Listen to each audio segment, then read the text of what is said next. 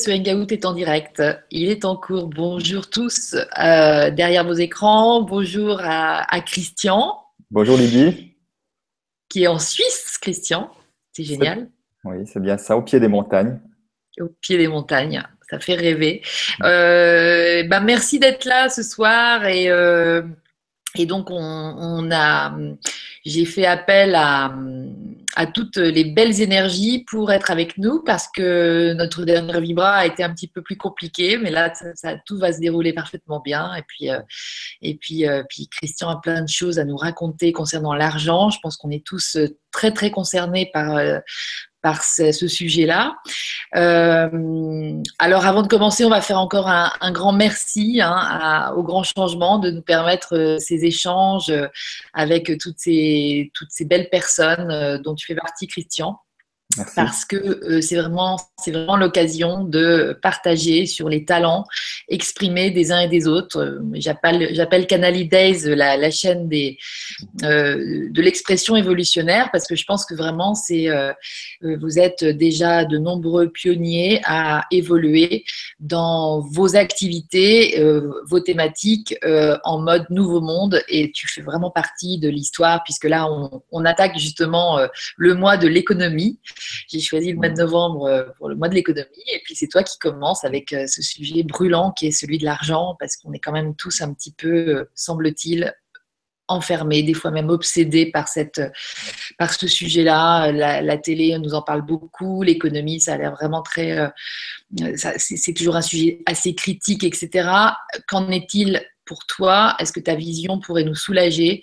Alors, je te propose, Christian, de, nous, bah de, de, de te présenter, de nous raconter un petit peu ton parcours euh, euh, et puis, euh, puis tes activités du, du moment, hein, le, concernant, j'imagine, l'argent.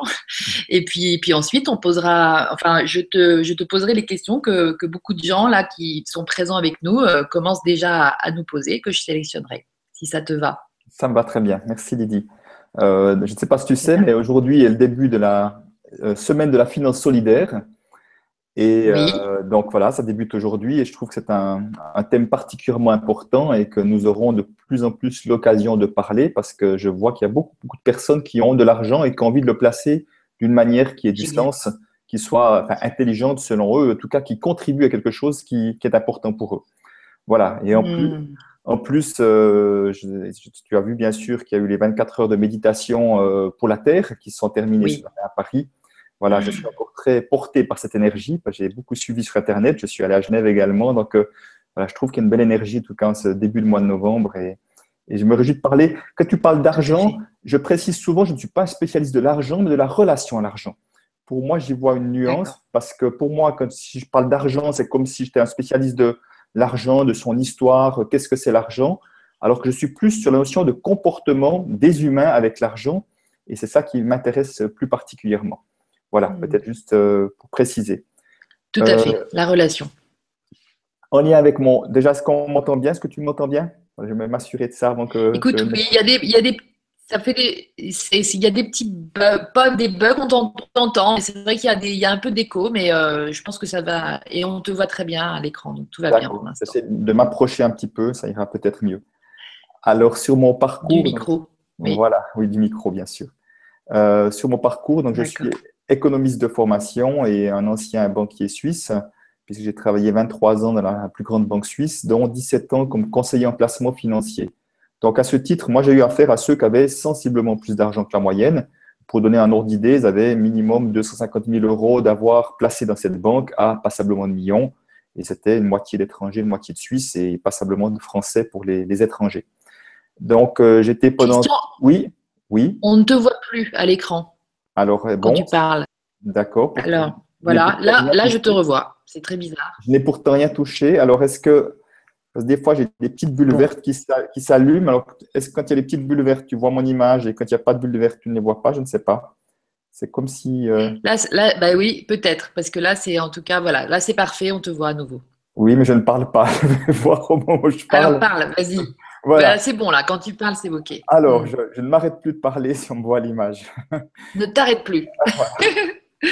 Donc, donc j'ai fait ce parcours dans la banque pendant vingt-trois ans. J'ai envie de dire aussi bien trop longtemps.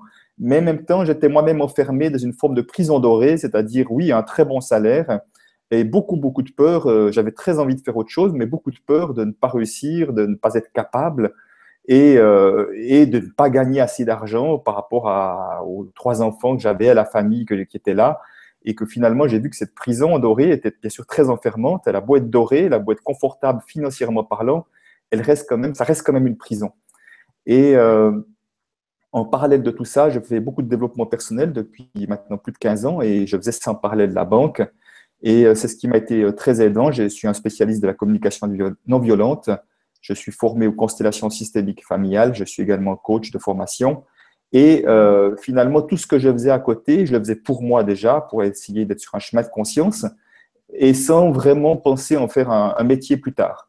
Et j'ai eu un grand, grand cadeau en deux mille neuf, c'est que j'étais licencié avec cinq mille autres personnes à après la crise des subprimes. Et si je dis que c'est un cadeau, c'est que le, le jour où c'est arrivé, je savais déjà que c'était vraiment le cadeau pour moi, que c'était ce qu'il me fallait, le coup de pouce dont j'avais besoin pour vraiment faire ce que j'avais vraiment envie de faire. Et si j'ai pu le faire avec cette, je dirais, relative facilité, en tout cas cette, cette ouais, fluidité, je peux dire ça comme ça, et sérénité surtout, c'est parce que j'avais travaillé ma relation à l'argent qui était très, très anxiogène auparavant. J'avais beau gagner beaucoup, j'avais beaucoup de peur de manquer, j'étais vraiment à retenir. Et euh, j'ai pu travailler ma relation à l'argent parce que j'ai eu la grande chance de, de connaître un dénommé Peter Koenig. Et Peter Koenig, a, dans les années quatre-vingt, a fait sept ans de recherche sur l'argent, sur la relation à l'argent, sur le système économique.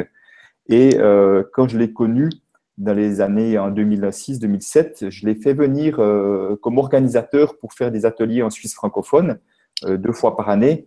Et, et je vivais tous ces ateliers de A à Z et je voyais des choses absolument euh, stupéfiantes parce que, que cette porte d'entrée de la relation à l'argent menait à toutes sortes de thèmes. Et je voyais vraiment des choses qui se passaient qui étaient impressionnantes. Mais à ce moment-là, je n'imaginais pas qu'un jour je serais capable de faire ce qu'il faisait. Et en faisant une petite formation et un déclic que je n'arrive absolument pas à comprendre ce qui s'est passé, mais un jour, tout à coup, je savais faire comme lui, alors que quelques mois avant, je ne comprenais rien. Et au moment où il a vu ça, il a dit « Christian, je ne reviens plus, tu vas le faire toi-même ». Et j'anime un premier atelier en octobre deux mille dix. Et aujourd'hui, ça représente quatre-vingts à quatre-vingt-dix pour cent de mon activité. Et c'est vrai que ce qui est étonnant, c'est que quand j'ai commencé à mon compte en début deux mille dix, je ne pensais pas du tout euh, être, travailler ce thème de la relation à l'argent. Je pensais devenir un spécialiste de la communication non violente, aller dans les entreprises, faire du leadership, euh, du management, enfin, donner des formations. Et ça s'est comme imposé à moi euh, aujourd'hui. Et, et, et comme tu disais tout à l'heure, ça touche absolument, ce thème touche tout le monde euh, de, de la relation à l'argent. Et donc, comme il y a très peu de personnes qui le font, en tout cas ou qui le font avec l'approche que j'ai, qui est une approche beaucoup plus ouverte dans le sens que voilà, je ne suis pas là pour créer des millionnaires comme je vois certaines approches des fois sur Internet ou des livres.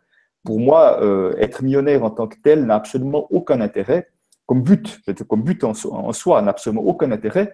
Si c'est la conséquence que je fais un travail magnifique, ça porte beaucoup de personnes et que, et que ça contribue à un bien-être dans le monde, si c'est une conséquence, pourquoi pas? Mais en tout cas, comme but, ce n'est pas intéressant. Donc pour moi, dans cette approche-là, je vois que ça, ça touche beaucoup de personnes parce que je vais donner juste quelques exemples pour montrer quel genre de problématiques je rencontre.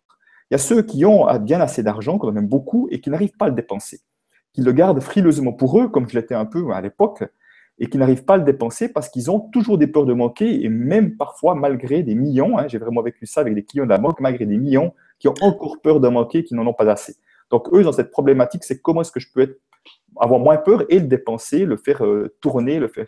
de faire circuler cet argent-là. Il y a ceux qui n'arrivent pas à demander un prix pour leurs prestations, euh, qui, qui valoriseraient, je dirais, de la juste manière leurs prestations. Il y a ceux qui n'arrivent pas à économiser, où l'argent leur brûle les doigts. Il y a ceux qui n'arrivent pas à prendre de dettes, à oser prendre de dettes, soit pour s'acheter un appartement, une maison, mais aussi pour son projet professionnel, où je voudrais donner une certaine expansion, et je n'arriverais, et, et pour ceci, ça mériterait de, de, de m'endetter. Et c'est impossible tellement l'idée d'avoir une dette me, me, me paralyse, par exemple. Voilà, pour donner quelques exemples, pour montrer qu'il y a ceux, bien sûr, qui sont surendettés, qui n'arrivent pas à en sortir. Donc, euh, il y a toutes sortes d'attitudes et de comportements, qu'on ait de l'argent ou qu'on n'ait pas d'argent, qui sont euh, bloquantes, qui sont paralysantes. Et euh, ce que je peux voir, effectivement, c'est que qu'on aime l'argent. Il y a ceux qui, il y a ceux qui courent après l'argent en permanence, même qu'ils en ont beaucoup, et qui continuent de courir après avec l'impression que ça ira encore mieux après, encore mieux après. Je fonctionnais comme ça, je toucherai peut-être deux, trois mois tout à l'heure, et, mmh. et je vois bien que c'est une course sans fin, parce qu'il n'y a jamais assez dans ce, ce, ce fonctionnement-là. Mmh. Et puis, il y a ceux qui n'aiment pas l'argent, euh, parce qu'ils vont des, des projections sur l'argent très négatives, et ceux-là, même qui n'aiment pas l'argent, sont quand même confrontés à l'argent, doivent quand même boucler leur fin de mois, et sont quand même prisonniers de l'argent, euh, d'une certaine manière, même s'ils ne l'aiment pas, parce qu'ils en ont quand même besoin. Donc, effectivement, c'est un, c'est un, un sujet très sensible. Et il est d'autant plus sensible, c'est un sujet tabou, comme tu le sais. Il oui. est encore plus particulièrement en France qu'en Belgique, qu'en Suisse, où ça l'est déjà. Mais en France, je vois que c'est très, très tabou. Donc, le fait qu'on ne parle pas d'argent, qu'on ne parle pas de sa relation à l'argent, ça veut dire que c'est comme si chacun gardait pour soi, en fait, ses, euh, ses problématiques avec l'argent. Et de ce fait, Euh, et de ce fait, ben, euh, du fait qu'on n'en parle pas, ça, ça reste une peur, ça reste un blocage qui, qui ne peut pas être libéré. Et, euh, et effectivement, au moment où on arrive à, se, à libérer ces blocages-là, ça va libérer beaucoup d'énergie qui pourrait être utilisée pour autre chose, et qui pourrait surtout, bien sûr, bien mieux utilisée que cette énergie qui est bloquée euh, en soi. Je raconte souvent cette histoire, euh, l'histoire du, du vieux poisson qui rencontre les deux jeunes poissons dans la mer et qui le regarde avec un petit coup d'œil et qui leur a dit euh, « Elle est comment l'eau aujourd'hui ?» Et les jeunes poissons se regardent et surpris et disent « c'est quoi l'eau ?» et, euh, et si je partage ça, c'est que bien bien souvent, quand je partage que je suis un spécialiste de la relation à l'argent, les gens me regardent bizarrement en me disant « mais de quoi est-ce qu'il cause ce type-là » Parce que pour beaucoup de personnes, c'est comme si c'était la première fois qu'ils entendaient ce, qu'ils avaient peut-être une relation à l'argent, qu'ils entendaient cette terminologie-là. Et nous avons tous une relation à l'argent, comme nous avons tous une relation à l'eau qui n'est pas la même, nous avons une relation à la nourriture qui n'est pas la même, une relation à notre pays ou à notre religion qui n'est pas la même, à notre famille qui n'est pas la même, et cetera, et cetera. Donc, y compris, nous avons tous une relation à l'argent sans exception, qui peut être bonne, euh, sereine, tranquille, ou qui peut être effectivement plutôt euh, euh, bloquante, euh, stressante. Et effectivement, le fait qu'on n'en parle pas, beaucoup de personnes n'en ont pas conscience. Donc, je vois bien que mon rôle, et c'est aussi le rôle à travers les conférences, à travers ce genre d'intervention, c'est déjà de mettre un petit peu de conscience sur qu'est-ce qui se joue sur ce thème de la, la relation à l'argent et pourquoi c'est important, à mon avis, de s'en libérer. Voilà, je bois une gorgée d'eau, parce que j'ai déjà beaucoup parlé pour que, la, pour que l'image reste, j'espère que c'est le oui. cas. Donc, ça veut dire que tu connais des gens, euh, Christian, qui sont relax par rapport à l'argent. Tu en connais beaucoup? Alors, j'en connais de plus en plus parce qu'ils ont travaillé leur relation à l'argent pour une partie, ou qu'ils ont fait un travail sur eux euh, suffisant pour que ça soit le cas. Mais je pense que ça reste encore une, une, vraiment une grande minorité. Hein. C'est, enfin, oui. une toute petite minorité plutôt qu'une grande minorité. Et euh, je pense à, à Pierre Rabhi, que j'aime beaucoup, et dans une conférence qui disait euh, « La crise n'est pas financière, elle est humaine ».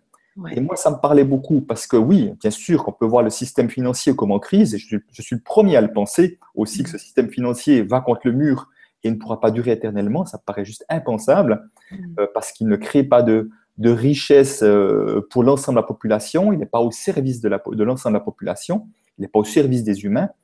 Et euh, où je le rejoins effectivement, c'est que ce système financier, ce n'est que le résultat des comportements des humains avec l'argent.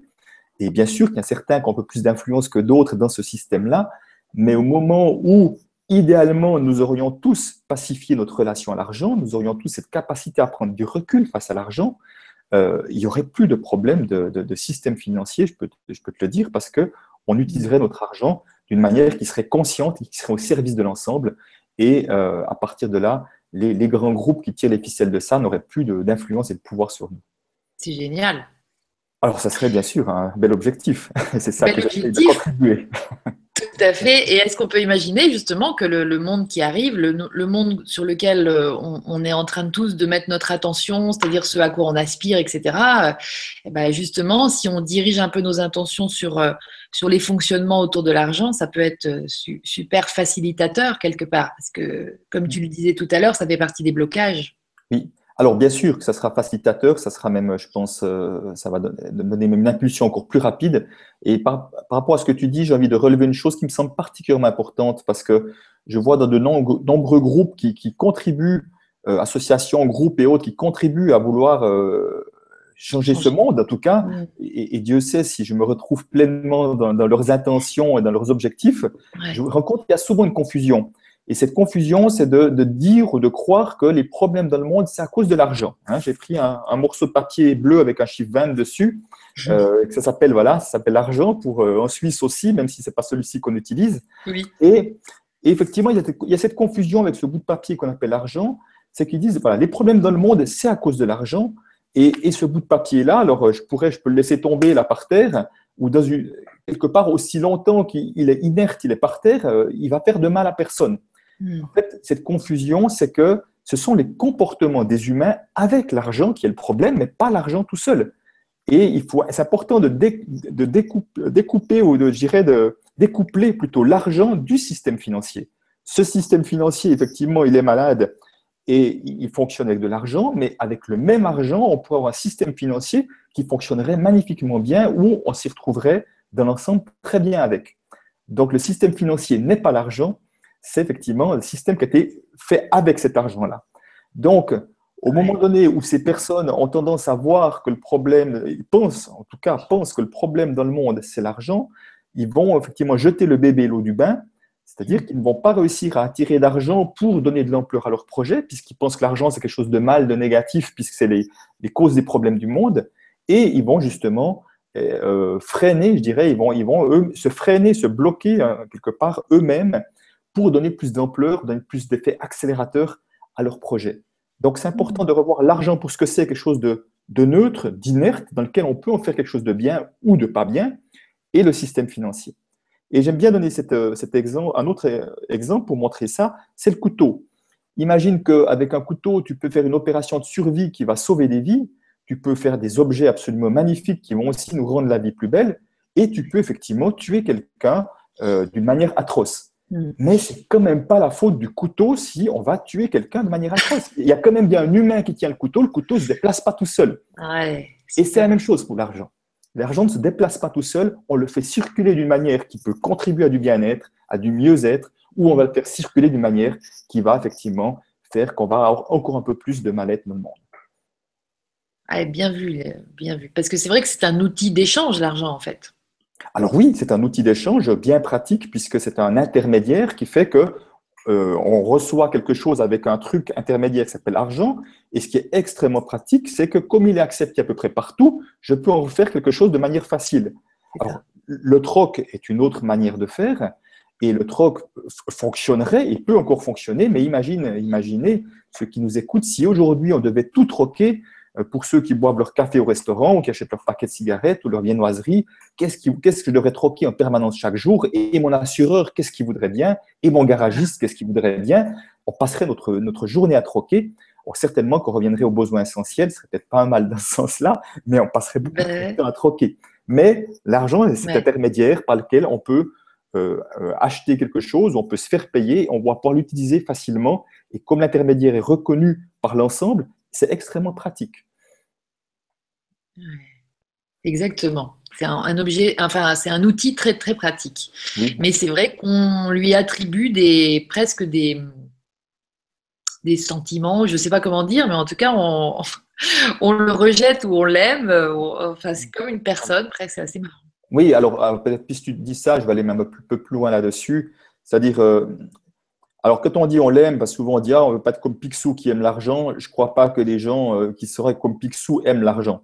C'est-à-dire que l'argent est juste là pour compenser leur, leur peur absolument phénoménale, mais c'est-à-dire que c'est là pour les rassurer. Mais pour moi, c'est comme si, c'est comme si j'aimais quelqu'un et puis je voulais toujours le garder à mes côtés parce que je suis rassuré quand il est à mes côtés et qu'il n'est pas là, je suis paniqué.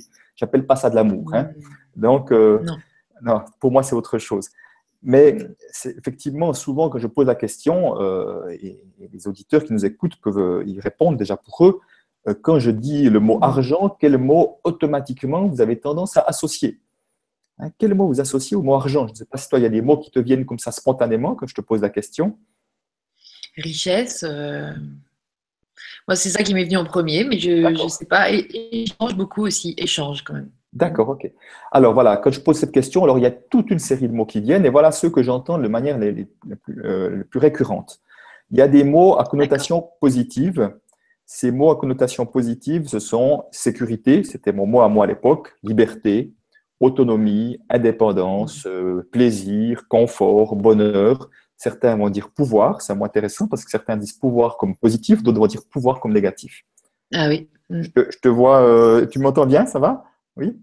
Eh bien, écoute, on t'entend très bien, mais je ne te voyais plus. Mais là, tu réapparais. Donc, je ne te coupe pas à chaque fois, mais voilà, ça revient. C'est super. D'accord, ok. Bon, c'est plus important qu'il y ait le son que l'image quand même, au choix. Exactement. Les, les deux, c'est mieux. Mais au moins le les son. Deux, c'est mieux. Voilà, donc, donc des, mots, des mots à connotation positive. Et il y a des personnes qui vont me dire, effectivement, ah non, l'argent, c'est sale. L'argent, c'est source de stress, d'angoisse, de peur. L'argent, c'est source de conflit. L'argent, c'est la corruption. L'argent, c'est l'injustice. L'argent, c'est voilà, les sources de problèmes dans le monde, et cetera, et cetera. Donc, toi, sur ce même bout de papier, hein, vraiment, qui est un, un bout de papier neutre, quelque part, on va y associer, coller, en fait, des étiquettes, des projections. Ce sont des projections qui ne sont pas l'argent. Et encore une fois, le problème, ce n'est pas l'argent, ce sont les projections. Parce que si, comme moi, qui avais associé sécurité à argent, c'est-à-dire que je pensais que plus j'aurais d'argent, plus je serais sécure. Et pourquoi j'associais sécurité à argent? C'est parce que intérieurement, j'étais très insécure. Je manquais beaucoup d'estime de moi, beaucoup de confiance en moi, et j'essayais de compenser par ce truc-là qu'on appelle argent, mon insécurité intérieure. Alors aussi longtemps, aussi longtemps que je restais insécure intérieurement, je courais derrière l'argent pour essayer d'en économiser toujours plus. J'étais très vigilant pour économiser plus. J'étais très restrictif aux dépenses, même avec ma famille, et cetera. Et euh, en pensant chaque fois que quand il y en aurait plus, ça irait mieux. Et en fait, eh ben, j'ai couru après longtemps, ça ne marche pas. Parce qu'en fait, ce qui me manquait intérieurement, c'est impossible que ça se compense extérieurement. J'ai encore jamais vu quelqu'un pour qui ça réussit. Donc, tout ça pour dire effectivement que c'est une course-poursuite. Et j'ai vu des clients multimillionnaires qui étaient exactement comme moi, qui avaient associé liberté ou sécurité avec argent. Et ceux qui avaient associé sécurité avec argent, malgré les millions, étaient d'une insécurité incroyable. Pour un oui et un non, c'était insécure. Et forcément, ils auraient pu avoir quinze, vingt ou trente à la place de cinq millions. Ça n'aurait absolument rien changé parce que c'est en moi que ça se passe.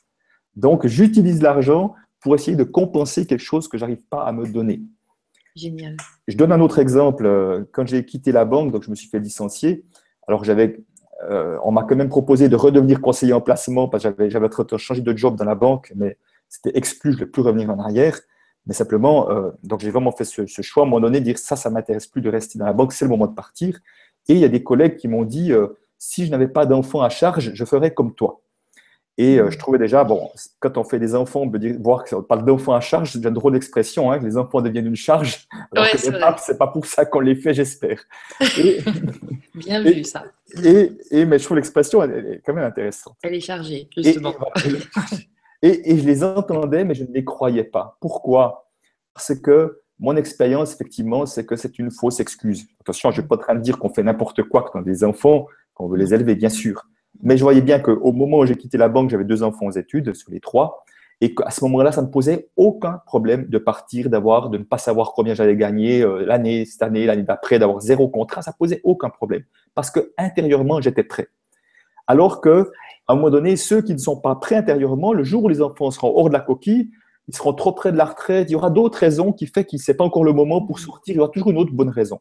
Parce qu'encore une fois, ce, ce pouvoir intérieur, de se donner ou cette liberté intérieure de faire ce qui est bon pour soi, ça ne dépend pas de l'argent, ça dépend de soi. Si j'ai un projet que j'y crois, mais vraiment, absolument, j'y crois à fond et que je n'ai pas de doute là-dessus, ça marchera que je parte avec de l'argent ou sans argent. Donc là encore, c'est un leurre. Mais vraiment, ce que j'ai pu voir dans, dans ma situation, c'est que bien que j'ai eu plein, plein de signes, avec le recul, je vois plein de signes qui montraient que ça ne marchait pas, ce qui est fascinant, c'est que ma croyance était tellement forte que ça irait encore mieux que plus d'argent, encore mieux que plus d'argent, que j'étais dans une course sans fin que ça ne marchait pas. Et avec le recul, je me dis, c'est fou, tous les signes, tous les signaux étaient là. Et je vois que pour beaucoup de personnes, ces croyances sont tellement ancrées qu'ils ont beaucoup de peine à en sortir, en tout cas, ou c'est presque trop douloureux de le voir à un moment donné qu'on s'est fourvoyé, qu'on s'est trompé pendant si longtemps. Mais oui, c'est ça. Parce que c'est une énorme révélation, en fait. Moi, je, je trouve génial tes propos, Christian, parce que ça... Enfin, j'imagine que ça va faire prendre conscience à, à plein de monde à quel point on est, on est embourbé en fait, dans des croyances et aussi concernant l'argent. Et c'est le dernier truc auquel on pense par rapport aux croyances. C'est ça qui est marrant. Surtout quand tu les vois, les, les économistes, les financiers, enfin, la, la télé et tout ça, parler de, de la dette, je ne sais pas quoi. Enfin, ils se prennent, ils sont complètement au sérieux. C'est quoi? C'est une mythe, une, une illusion? Qu'est-ce que c'est cette histoire? Enfin, c'est incroyable, quoi.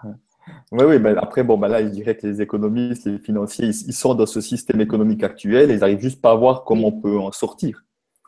Et mmh, euh, voilà. Et j'aimais bien quand Einstein dit euh, la folie, c'est de faire, c'est de faire toujours la même chose et d'espérer des résultats différents. Pour moi, c'est un merveilleux exemple. Ils font toujours de la même chose, ils espèrent un résultat différent. On veut toujours faire de la croissance en pensant que ça ira mieux. Eh ben non, aujourd'hui, cette croissance-là, ça ne marchera pas mieux, c'est impossible. Mais peut-être autre chose, j'ai envie d'amener, parce que ça me paraît important pour ceux qui nous écoutent, parce que je rencontre souvent ça dans des ateliers, et c'est une croyance aussi qui est très dommageable. Je rencontre souvent des personnes qui me disent « j'ai tellement de plaisir dans ce que je fais que je peux difficilement demander de l'argent en contrepartie. » Oui. Et oui, tu le connais ah, ça. Oui. Je le connais. et et qu'est-ce qu'il y a dans cette croyance-là? elle, elle est impressionnante parce qu'elle est très, elle est très récurrente aussi. C'est que c'est comme s'il fallait faire un choix. Ou bien j'ai droit au plaisir et j'ai pas droit à l'argent, ou bien, si j'ai, ou bien effectivement j'ai droit à l'argent, mais parce que je souffre suffisamment pour le mériter. Il y a cette notion mmh. qu'il faut mériter, hein, gagner, gagner euh, le pain à la sueur de son front, hein, qu'on dit. Tu vois, c'est comme s'il y a une histoire, voilà. C'est pas, on n'est pas dans la fluidité, on n'est pas dans la légèreté, c'est dans la lourdeur, et puis il faut y aller, et puis il faut forcer le mouvement. Alors qu'effectivement, si j'ai du plaisir, c'est comme pour ces personnes-là, dès le moment où moi j'ai du plaisir, si en plus je gagnais de l'argent, et même pas mal d'argent, ça serait limite indécent, voire obscène. Donc il y a quelque chose de très binaire, hein. C'est choisir, c'est l'un ou c'est l'autre, de cette de la croyance de ces personnes-là. Et c'est vraiment ce que j'ai envie d'amener et de dire très très fort, c'est que non, il n'y a pas de « ou », c'est du « et » qu'on doit mettre ensemble, et avoir du plaisir, et gagner de l'argent. Pour plusieurs, plusieurs raisons, parce que ceux, effectivement, qui ne s'autorisent pas à gagner de l'argent en ayant du plaisir, ils auront de la peine à faire vivre leur projet, et après, malheureusement, ils vont revenir dans un travail qui est un, un travail euh, pour nourrir la famille, mais pas un travail de plaisir, donc ce serait du gâchis. Et puis, en même temps, si effectivement, ceux qui ont du plaisir vivotent ou ont de la peine à boucler les fins de mois, ça ne va pas donner envie aux autres de nous suivre, de faire la même chose en disant « oh là là, peut-être qu'il a du plaisir, ça. Mais il ne peut jamais aller en vacances, regarde la vie qu'il mène, peut-être que moi je souffre, mais au moins on a un peu de confort. » quoi. Donc si on est un maximum de personnes à avoir et du plaisir et s'autoriser à gagner de l'argent, ça donnera envie à d'autres de faire la même chose, effectivement, et de, de, d'entrer dans ce mouvement, de dire « oui, c'est possible et c'est tellement mieux, parce que je, je suis sûr que tu es comme moi, moi qu'est-ce que j'aime avoir affaire à des personnes, quel que soit le métier, qui ont le sourire, qui ont un enthousiasme dans ce qu'ils font.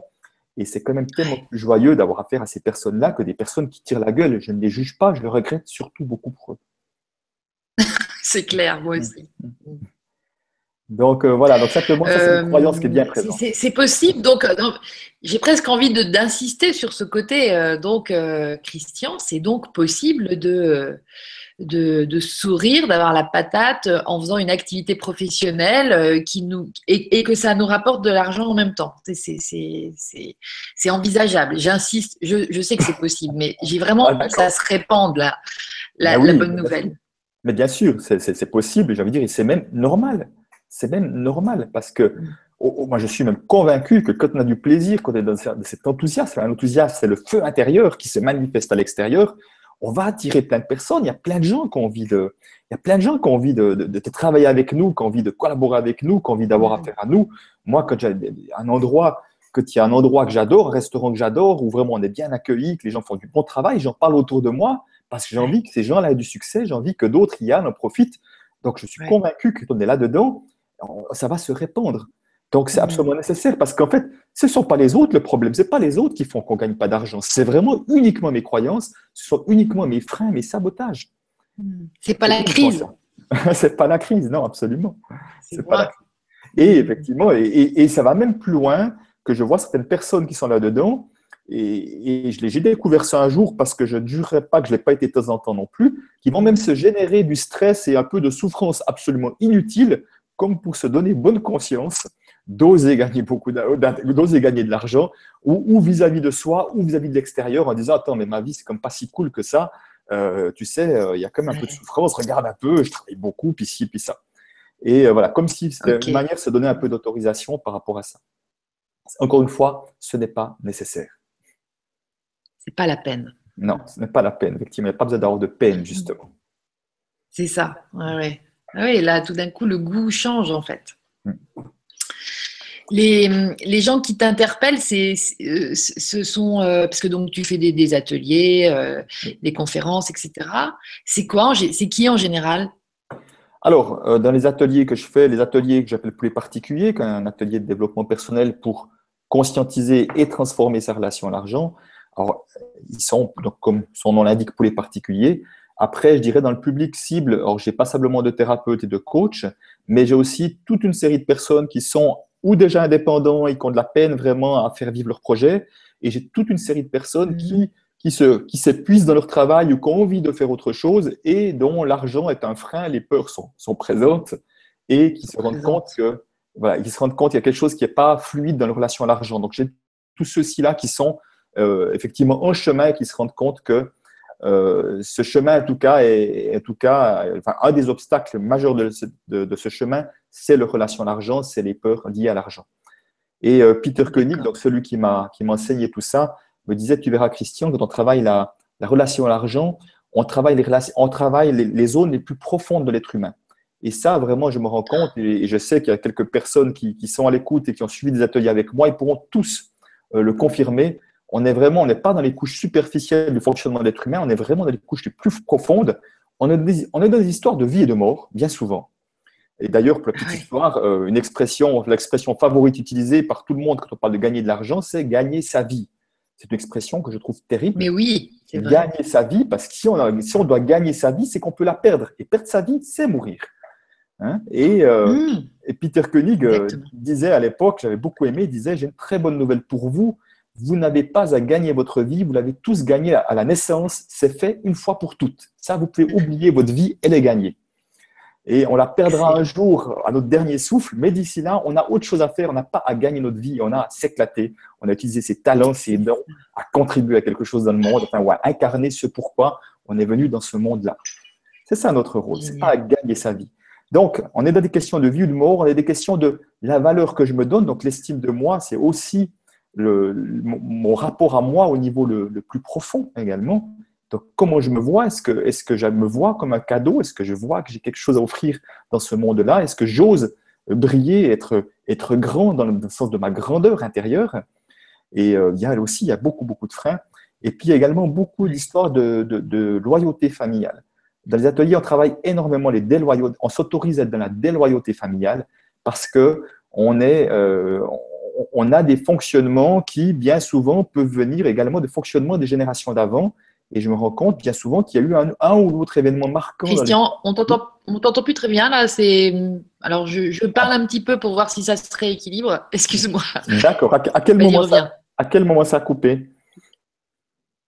tu, tu, tu nous disais que dans certains ateliers, tu, euh, tu abordes la question de la famille, c'est ça? Voilà, donc je parlais de, de loyauté et de déloyauté familiale. Est-ce que ça va mieux maintenant? Oui, ça va mieux, super. Alors, effectivement, donc ce thème est, est passablement abordé parce que euh, dans, les généalogies, dans la généalogie, dans les générations qui nous ont précédés, il y a eu des événements marquants et ces événements marquants ont bien souvent une influence une ou plusieurs générations après. Et il n'est pas rare, effectivement, de voir que dans, dans, je fonctionne exactement où je suis en train de réparer quelque chose qui s'est passé des fois une, deux, trois générations avant, où je fonctionne de la même manière. Toutes les femmes de la, de la lignée fonctionnent comme ça, tous les hommes, et cetera. Et à un moment donné, on travaille la déloyauté qui est se donner de, des permissions, qui est se donner des permissions, des autorisations de faire autrement. Et déloyauté ne veut pas dire désamour, ça n'a rien à voir, hein. Ce n'est pas parce que je vais faire autrement que je, vais faire, que je n'aime pas les personnes euh, qui sont en question. C'est juste de dire « j'ai décidé, j'ai choisi de faire autrement et je respecte vos choix ». Et ça, ça a beaucoup d'impact parce que c'est comme une prison inconsciente pour beaucoup dans laquelle nous sommes, nous sommes pris. Inconsciemment, bien souvent, bien sûr. Alors, absolument. Alors, inconsciemment. Donc là, vraiment, l'idée, c'est de faire la conscience, c'est de mettre de la conscience, effectivement. D'ailleurs, dans les ateliers, nous faisons un, un travail que j'appelle, moi, « Mon histoire avec l'argent ». Où je prends un certain nombre de points pour faire ça, pour essayer de mettre en conscience en fait mon fonctionnement avec l'argent et puis d'où il vient, comment ça s'est mis en place. Mmh. Et euh, je dois dire que pour eux, quatre-vingt-quinze pour cent des gens, c'est la première fois de leur vie qu'ils font ce travail-là, qu'ils se questionnent comment ça se passait dans mon enfance, par exemple avec l'argent, qu'est-ce qu'on disait dans ma famille des riches, des pauvres, est-ce qu'il y avait des expressions favorites, les événements de la généalogie ou mes premiers souvenirs. mes premiers souvenirs marquants avec l'argent, et cetera. Donc, toutes ces choses-là, et après, je les fais partager entre eux. Et c'est un moment que les personnes aiment beaucoup, entendre les histoires des autres, parce que Encore une fois, c'est comme si c'était libératoire d'oser parler de son histoire avec l'argent, de ses peurs, de ses freins, de ses histoires de vie, parce que ça ne se fait jamais. Et c'est une grande découverte pour, pour beaucoup, et, et ça amène vraiment des prises de conscience très fortes. Ouais. Ah oui, j'en doute pas, ça doit être assez puissant. J'ai, euh, j'ai, on a beaucoup de questions, Christian. Ah, Est-ce que tu veux que je commence à… Mais volontiers. Ça te plaît ? Volontiers, mais oui, ça me réjouit. Alors, c'est parti. Donc là, il y a Denis. Euh, donc merci à tous de poser vos questions, c'est super, hein, parce qu'il y a une vraie présence euh, des uns et des autres. Euh, en même temps, c'est vraiment très agréable. Alors, Denis Blondeau euh, te demande, quelle première action, quelles premières actions suggérez-vous pour prendre sa vie en main financièrement lorsqu'on euh, n'a aucune réserve ou actif financier à soixante ans? Ok. Euh... Alors bon, c'est difficile de répondre à la question, parce que je ne connais pas exactement le fonctionnement de, de Denis, mais effectivement, euh, euh, moi en tout cas, je dirais c'est d'aller vo d'aller voir, en tout cas, il y a deux choses. Il y a le fait que je n'ai pas d'argent, et après de voir, est-ce qu'aujourd'hui, je n'arrive pas à attirer d'argent? Est-ce qu'il y a quelque chose en moi qui fait que j'ai une projection négative sur l'argent et que je n'arrive pas à en, en, en, en tirer chez moi? Oui, c'est pas… Tu n'entends pas bien? Je vois que tu me fais un geste là. Ça coupe un peu. Tu peux te rapprocher de ton micro, oui, ou quelque Alors, chose. Alors, je vais essayer de me rapprocher un petit peu. Voilà. Alors, voilà, tu me diras si ça va mieux. OK. Oui, alors, voilà. Là, on ne te voit plus, mais on t'entend. Bon, d'accord. Alors, alors euh, donc, encore une fois, je ne suis pas un spécialiste de la gestion de l'argent. Donc, comment faire un budget, tout oui. ça. Moi-même, je ne fais pas de budget, mais certains en font, et j'ai surtout rien contre le fait de faire des budgets, mais personnellement, je n'en mm. fais pas. Euh, mais en tout cas, je dirais déjà d'être dans, dans une forme de vigilance de comment je dépense mon argent. C'est-à-dire que ce que je peux voir, en tout cas, y compris pour moi parfois, je peux voir qu'il y a des moments où, dans un certain état intérieur, j'aurais tendance à dépenser de l'argent pour des choses qui ne sont pas vraiment utiles, euh, qui peuvent être des choses alors, très bêtes, hein, qui peut être, euh, après, je sors d'une formation, d'un truc, je vais me précipiter dans une boulangerie, et euh, finalement, alors que je n'ai pas faim. Mais je peux voir parfois que ça m'arrive d'entrer dans un, un supermarché et j'ai comme une sorte de fièvre acheteuse. Je, je sens que je pourrais être attiré par toutes sortes de choses et d'acheter, alors que d'autres fois, dans le même supermarché, j'ai zéro envie d'achat. Donc, déjà, de, de, de voir qu'il y a des fois, comme c'est comme ça, et des fois, c'est autrement, de voir au moment où j'ai tendance à envie d'acheter, ce serait de dire, mais qu'est-ce qu'il y a en moi qui fait que j'aurais envie de compenser par des achats, des achats quelque chose, hein, qu'est-ce qui se passe, qu'est-ce qui se joue en moi? Est-ce qu'il y a quelque chose dans lequel je ne suis pas à l'aise? Est-ce qu'il y aurait un stress, une anxiété, un malaise? Est-ce que c'est un inconfort que j'essaie de compenser par quelque chose comme ça? Ou est-ce qu'au contraire, c'est une forme d'euphorie qui fait que je suis tellement content que je ferai n'importe quoi? Mais voilà, de, de respirer un bon coup, en tout cas, de respirer, de calmer et d'essayer de, de mettre un peu de conscience sur son état intérieur pour vraiment pouvoir après agir avec le plus de conscience et de discernement possible. C'est ça. Voilà, mais, mais en tout cas… Euh, Et encore une fois, je ne connais, connais pas la situation de, de, de notre auditeur pour voir mmh. exactement qu'est-ce qu'il peut mettre en place. Mais déjà, c'est des vigilances de voir entre les, les, les dépenses incontournables et euh, qu'est-ce qui peut être fait autrement pour que cet argent soit le mieux utilisé euh, possible, et éventuellement se questionner sur la relation à l'argent, s'il y a quelque chose qui serait saboteur, parce qu'il y a beaucoup de personnes qui ont une relation à l'argent saboteuse qui fait qu'ils n'arrivent pas à en attirer euh, justement à cause de ça, alors qu'ils mériteraient, comme tout le monde, d'en attirer. Mais…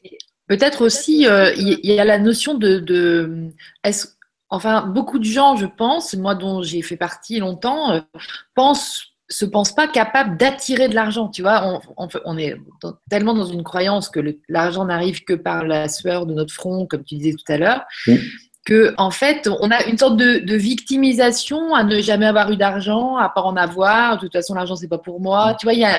Ça, ça fait partie encore des histoires qu'on se raconte, ça, Christian? Oui, alors oui. Alors là, il y, a, il y a deux choses qui me viennent quand tu partages ça. Donc, outre les, les, les projections négatives sur l'argent, si j'ai une projection négative sur l'argent, je pense… Donc là, on est là pour mettre de la conscience. Hein, mais si je pensais que l'argent, c'est sale, c'est dangereux, c'est mauvais, c'est absolument logique et cohérent que je n'attire pas d'argent, puisque inconsciemment, je pense que c'est mal. Je ne vais pas attirer à moi quelque chose que je trouve qui est mal. Donc, ouais. euh, si également dans ma famille, je suis par exemple, j'étais élevé dans une famille, il y avait vraiment peu d'argent, on a dû vraiment euh, compter tout le temps. Si je ne m'autorise pas à être déloyal, je vais faire comme eux. C'est comme si je ne m'autorisais pas à avoir du confort financier parce que les autres n'en ont pas eu. Ça, c'est un autre piège. Et il y a un troisième piège que j'ai envie de partager parce qu'il touche beaucoup, beaucoup de monde. Mmh. C'est, et il est surprenant celui-ci, c'est le fait d'avoir été un enfant non désiré. Je m'explique qu'est-ce que c'est un enfant non, non désiré. C'est qu'au moment de la conception, un ou les deux parents n'avaient pas envie de mettre un enfant en route à ce moment-là. Peut-être qu'ils avaient très envie d'en avoir un, mais plus tard et pas à ce moment-là. Ça, c'est une première mmh. chose. Un enfant non désiré, ça peut aussi être que je ne suis, même si les deux avaient envie de mettre un enfant en route à ce moment-là, peut-être qu'au moment de ma naissance, je ne suis pas né avec le bon sexe par rapport à ce que l'un ou l'autre des parents désirait ou attendait, espérait. Donc, je ne suis pas désiré au niveau du sexe. C'était mon cas puisque j'étais attendu comme une fille. Et j'aimerais préciser une chose, non désiré, ça ne veut pas dire ne pas être aimé. Hein. J'aimerais vraiment préciser ça aussi. C'est oui. important de faire la différence. Mais mmh. qu'est-ce qui se passe si on a été non désiré? Ce qui est fou, c'est que même si on ne le sait pas, quelque part, c'est engrammé au fond de soi. Les, les enfants non désirés ont tendance à avoir engrammé en quelque sorte une croyance qui est « puisque je n'ai pas été désiré, je ne mérite pas la vie, et ce qui, puisque je ne mérite pas la vie, je ne mérite pas de recevoir ». Ça veut dire que ce sont des personnes qui auront tendance à en faire beaucoup, beaucoup, beaucoup dans la vie, comme pour montrer qu'ils méritent leur existence, que, voilà, donc ils ont comme besoin de prouver quelque chose, parfois même vont faire beaucoup, beaucoup vis-à-vis du ou des parents concernés, comme pour espérer un jour entendre « mon fils, ma fille, qu'est-ce que je t'aime, quelle chance que tu sois là », voilà, ce genre de choses-là. Oui. Plus on en fait avec cette attente-là, moins ça marche. Donc, c'est autant oublier tout de suite, parce que c'est vraiment faire quelque chose avec une attente. Et même si c'est inconscient, encore une fois, ça, ça ne marche pas. Donc, c'est des personnes qui vont en faire beaucoup pour les autres, donc qui ont tendance à… qui, qui ont un, un niveau d'exigence avec eux-mêmes qui est très élevé, donc un côté soit parfait, et qui ont tendance à beaucoup donner et avoir beaucoup de peine à recevoir. Y compris l'argent, mais pas seulement l'argent. Tu vois, puisque j'ai l'impression que je ne mérite pas la vie, je ne mérite pas de recevoir de la vie dans le sens large. Et donc, c'est une croyance qui est très, très pénalisante. Parce que, effectivement, si je pense que je ne mérite pas de recevoir, ça peut être même recevoir du soutien, ça peut même recevoir de, de l'aide sous toutes sortes de formes, et y compris d'attirer de l'argent. Alors, euh, voilà, là, je ne te vois plus, Lidy, j'espère qu'on me voit encore ou on m'entend encore. Alors, je suis un peu perturbé de ne plus avoir d'image. Est-ce que, Lidy, tu peux me faire un signe? Vocal, au moins.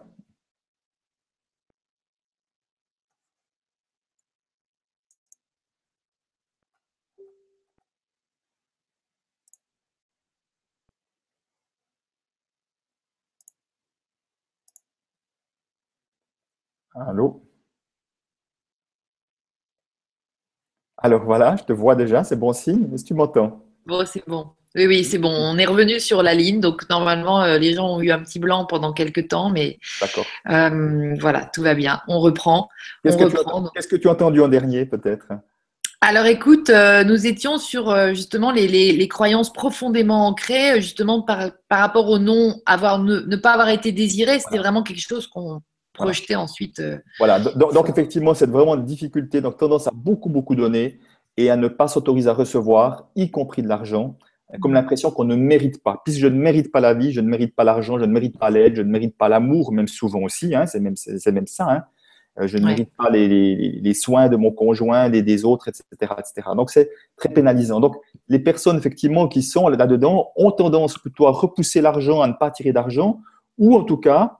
Euh, en tout cas, euh, euh, je dirais, peut-être que ce n'était pas mon cas, puisque moi, j'essayais d'accumuler de l'argent avec mon insécurité, j'essayais de compenser mon insécurité avec de l'argent, mais par contre, ce, que, ce qui se passait, c'est que je ne demandais pas d'augmentation de salaire, je me suis fait engager à l'époque pour des salaires dérisoires, parce que je disais moi-même, euh, ils me donneront ce que je mérite. C'est comme si je n'arrivais pas à me donner de la valeur moi-même, et je, je laissais aux autres décider ce que je mérite, et à partir de là, tu peux bien imaginer que ce n'est pas top.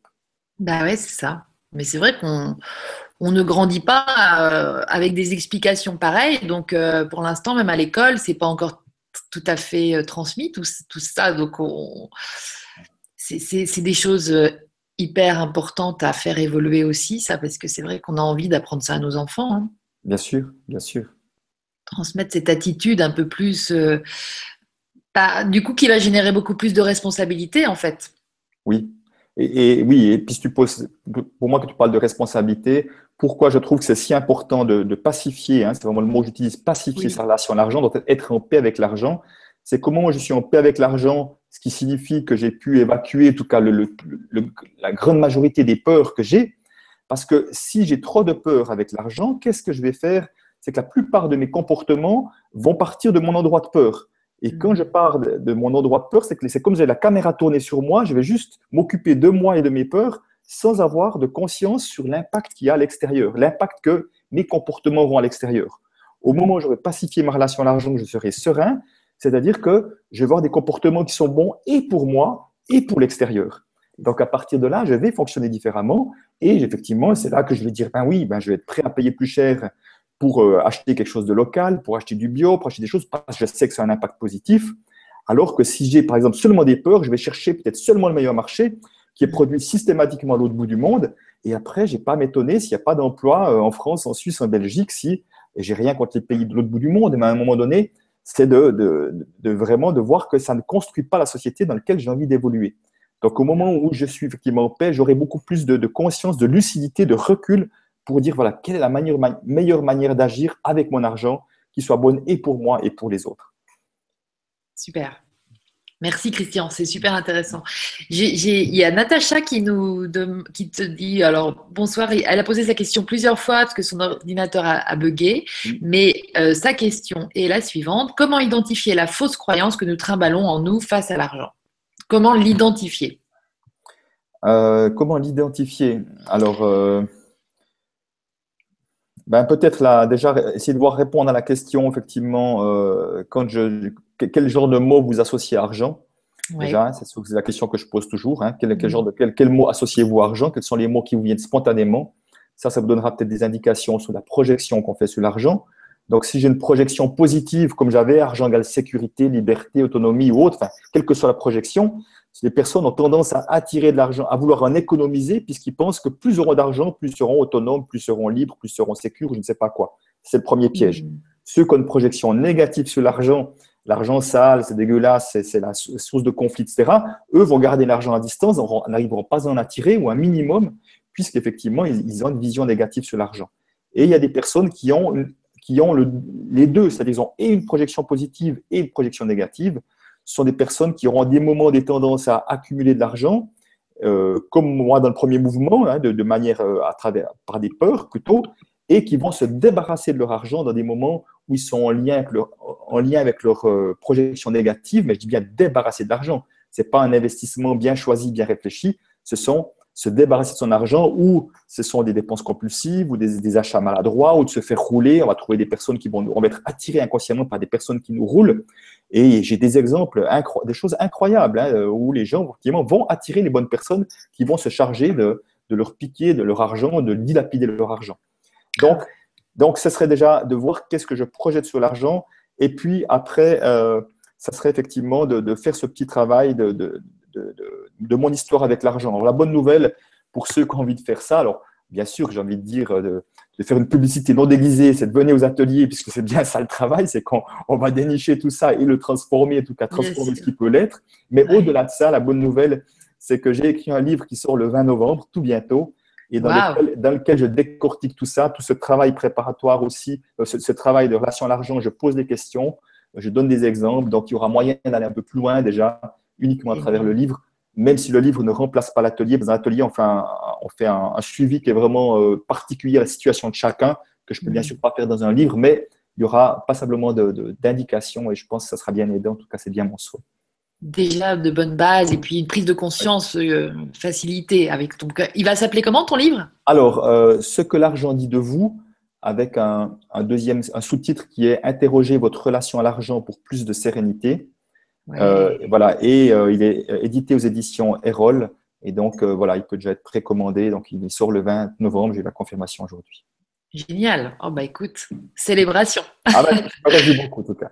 Vous êtes content, ouais, c'est super.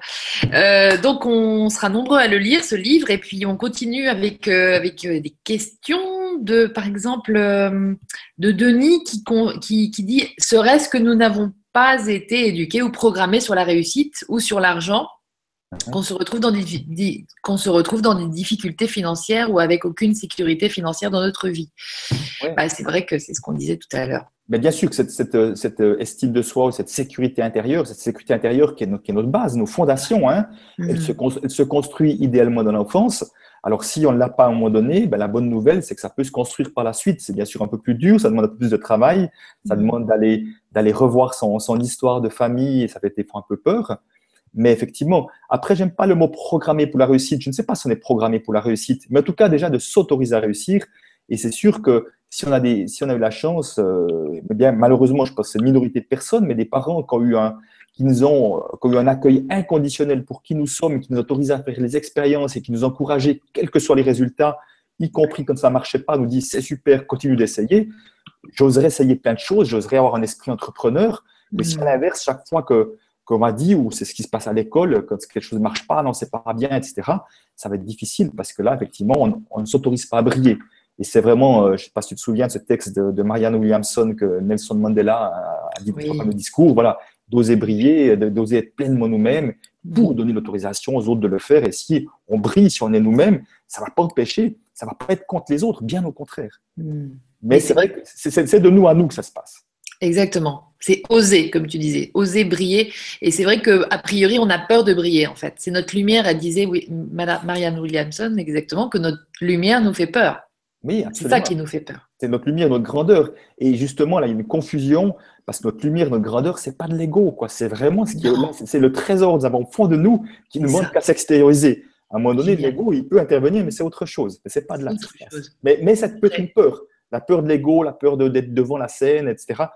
Aussi d'être vulnérable parce que, voilà, d'un coup, je suis visible, par exemple. Tout à fait. On voit ma vérité. Oui, exactement. Mm. Super. Merci, Denis, pour cette belle question. Euh, tu, euh, tu viens de me faire réaliser, nous dit donc euh, Oli Oli au live, elle s'appelle Olivia en fait, parce qu'à chaque fois elle signe, donc c'est mieux, que, que ma deuxième fille adorée n'était pas désirée, justement à cause d'une situation financière, alors que nous, enfin euh, je la voulais beaucoup un an auparavant, elle a quatre ans. Est-ce que tu as des conseils pour les, pour l'aider à se désengrammer? Oui, alors... alors euh... Ben déjà, ben déjà c'est de, c'est déjà de, de lui donner un maximum d'amour, mais je suis sûr que Olivia le fait déjà. Mais, mais en même temps, moi, je n'hésiterai pas à dire aux enfants, de leur expliquer cette réalité-là, de dire, voilà, euh, effectivement, à ce moment-là, il y avait, il y avait ça, mais ce n'est pas pour autant qu'il n'y a pas d'amour pour toi. Donc, de, voilà, à ce moment-là, on, on, on ne désirait pas d'enfant. Lorsqu'il faut le dire maintenant, d'une année ou deux, trois, chacun va le décider, mais de ne pas le cacher. De toute façon, on, intérieurement, on le sent d'une manière ou d'une autre.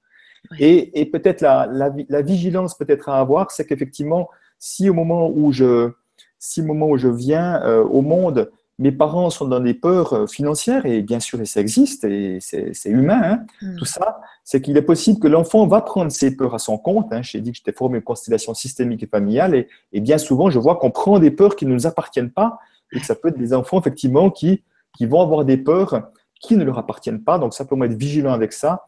Euh, Et, et, et de nommer les choses. Moi, en tout cas, je crois que les enfants peuvent comprendre beaucoup, beaucoup plus de choses que nous imaginons, et vraiment de, de, de dire les choses, de les questionner éventuellement, et vraiment, ben, plus on peut leur montrer notre, notre amour inconditionnel, euh, voilà, je crois que plus de façon, ça va, ils vont aider, à, ils vont pouvoir se construire. Mais simplement, si je vois effectivement qu'il y a des peurs, des choses comme ça, ou qu'ils ont de la peine à, à, à recevoir, qu'ils veulent beaucoup donner, euh, justement, de... de de voir, et là, là je parle, dans, dans le livre, j'en parle un peu aussi de, de cet aspect-là. De cet aspect de, de recevoir, oui, ça c'est important. Oui, et, et de l'enfant non désiré également. Oui. Et de l'enfant non désiré, oui. D'accord, ben, génial. Parce que c'est vrai que voilà, la confiance en soi, lui donner la, la confiance en soi, l'estime de soi, c'est ce que tu… Bon, oui.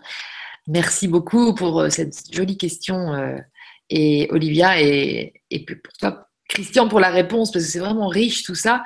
Euh, bonsoir Christian, nous dit Sylvie Cœur de Lumière. Sylvie, beau, oui, c'est joli. Est-ce que, vous, est-ce que nous ne serions pas empoisonnés par le vieil adage « l'argent ne fait pas le bonheur », ce qui est une idée fausse? Merci. Alors, euh, je ne sais pas si c'est une idée fausse. J'ai envie de dire… Euh, je, je... Quand je dis l'argent ne fait pas le bonheur, je dis, alors oui, je suis d'accord que l'argent ne fait pas le bonheur parce que l'argent tout seul ne peut pas faire le bonheur. L'argent tout seul ne peut pas faire le bonheur. Je pourrais avoir un, des, des, des liasses de billets à côté de moi qui présenteraient des millions.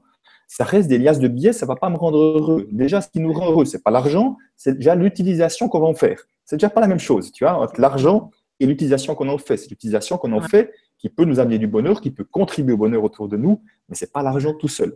Donc, Donc, on peut être heureux avec de l'argent, comme on peut être malheureux avec de l'argent, comme on peut être heureux sans argent, et comme on peut être malheureux sans argent. Hein. J'avais envie de dire, dans le sens que tout est possible. Euh, euh, Mathieu Ricard, dans son livre sur l'altruisme, disait « Je ne suis pas d'accord avec l'argent ne fait pas le bonheur », dans le sens l'argent fait le bonheur, mais à une condition, c'est d'en faire profiter les autres. Donc, de ne ah. pas le garder pour soi. Parce que tu vois, encore une fois, si je le garde pour moi, frileusement, c'est que j'ai des peurs. Et si j'ai des peurs, je ne suis pas dans le bonheur. Alors, okay. ils, ils ont fait une étude qui montre effectivement qu'ils ils donnaient un certain montant à des personnes qui devaient dépenser pour eux, strictement pour eux. Ils donnaient le même montant à d'autres personnes qui devaient dépenser en en faisant profiter d'autres personnes. Et après, ils ont mesuré le niveau de bonheur, de satisfaction. Et il y avait une très nette différence. Ceux qui avaient, qui avaient profité des autres étaient largement plus contents, joyeux, satisfaits, heureux wow. que ceux qui avaient dû l'utiliser pour eux.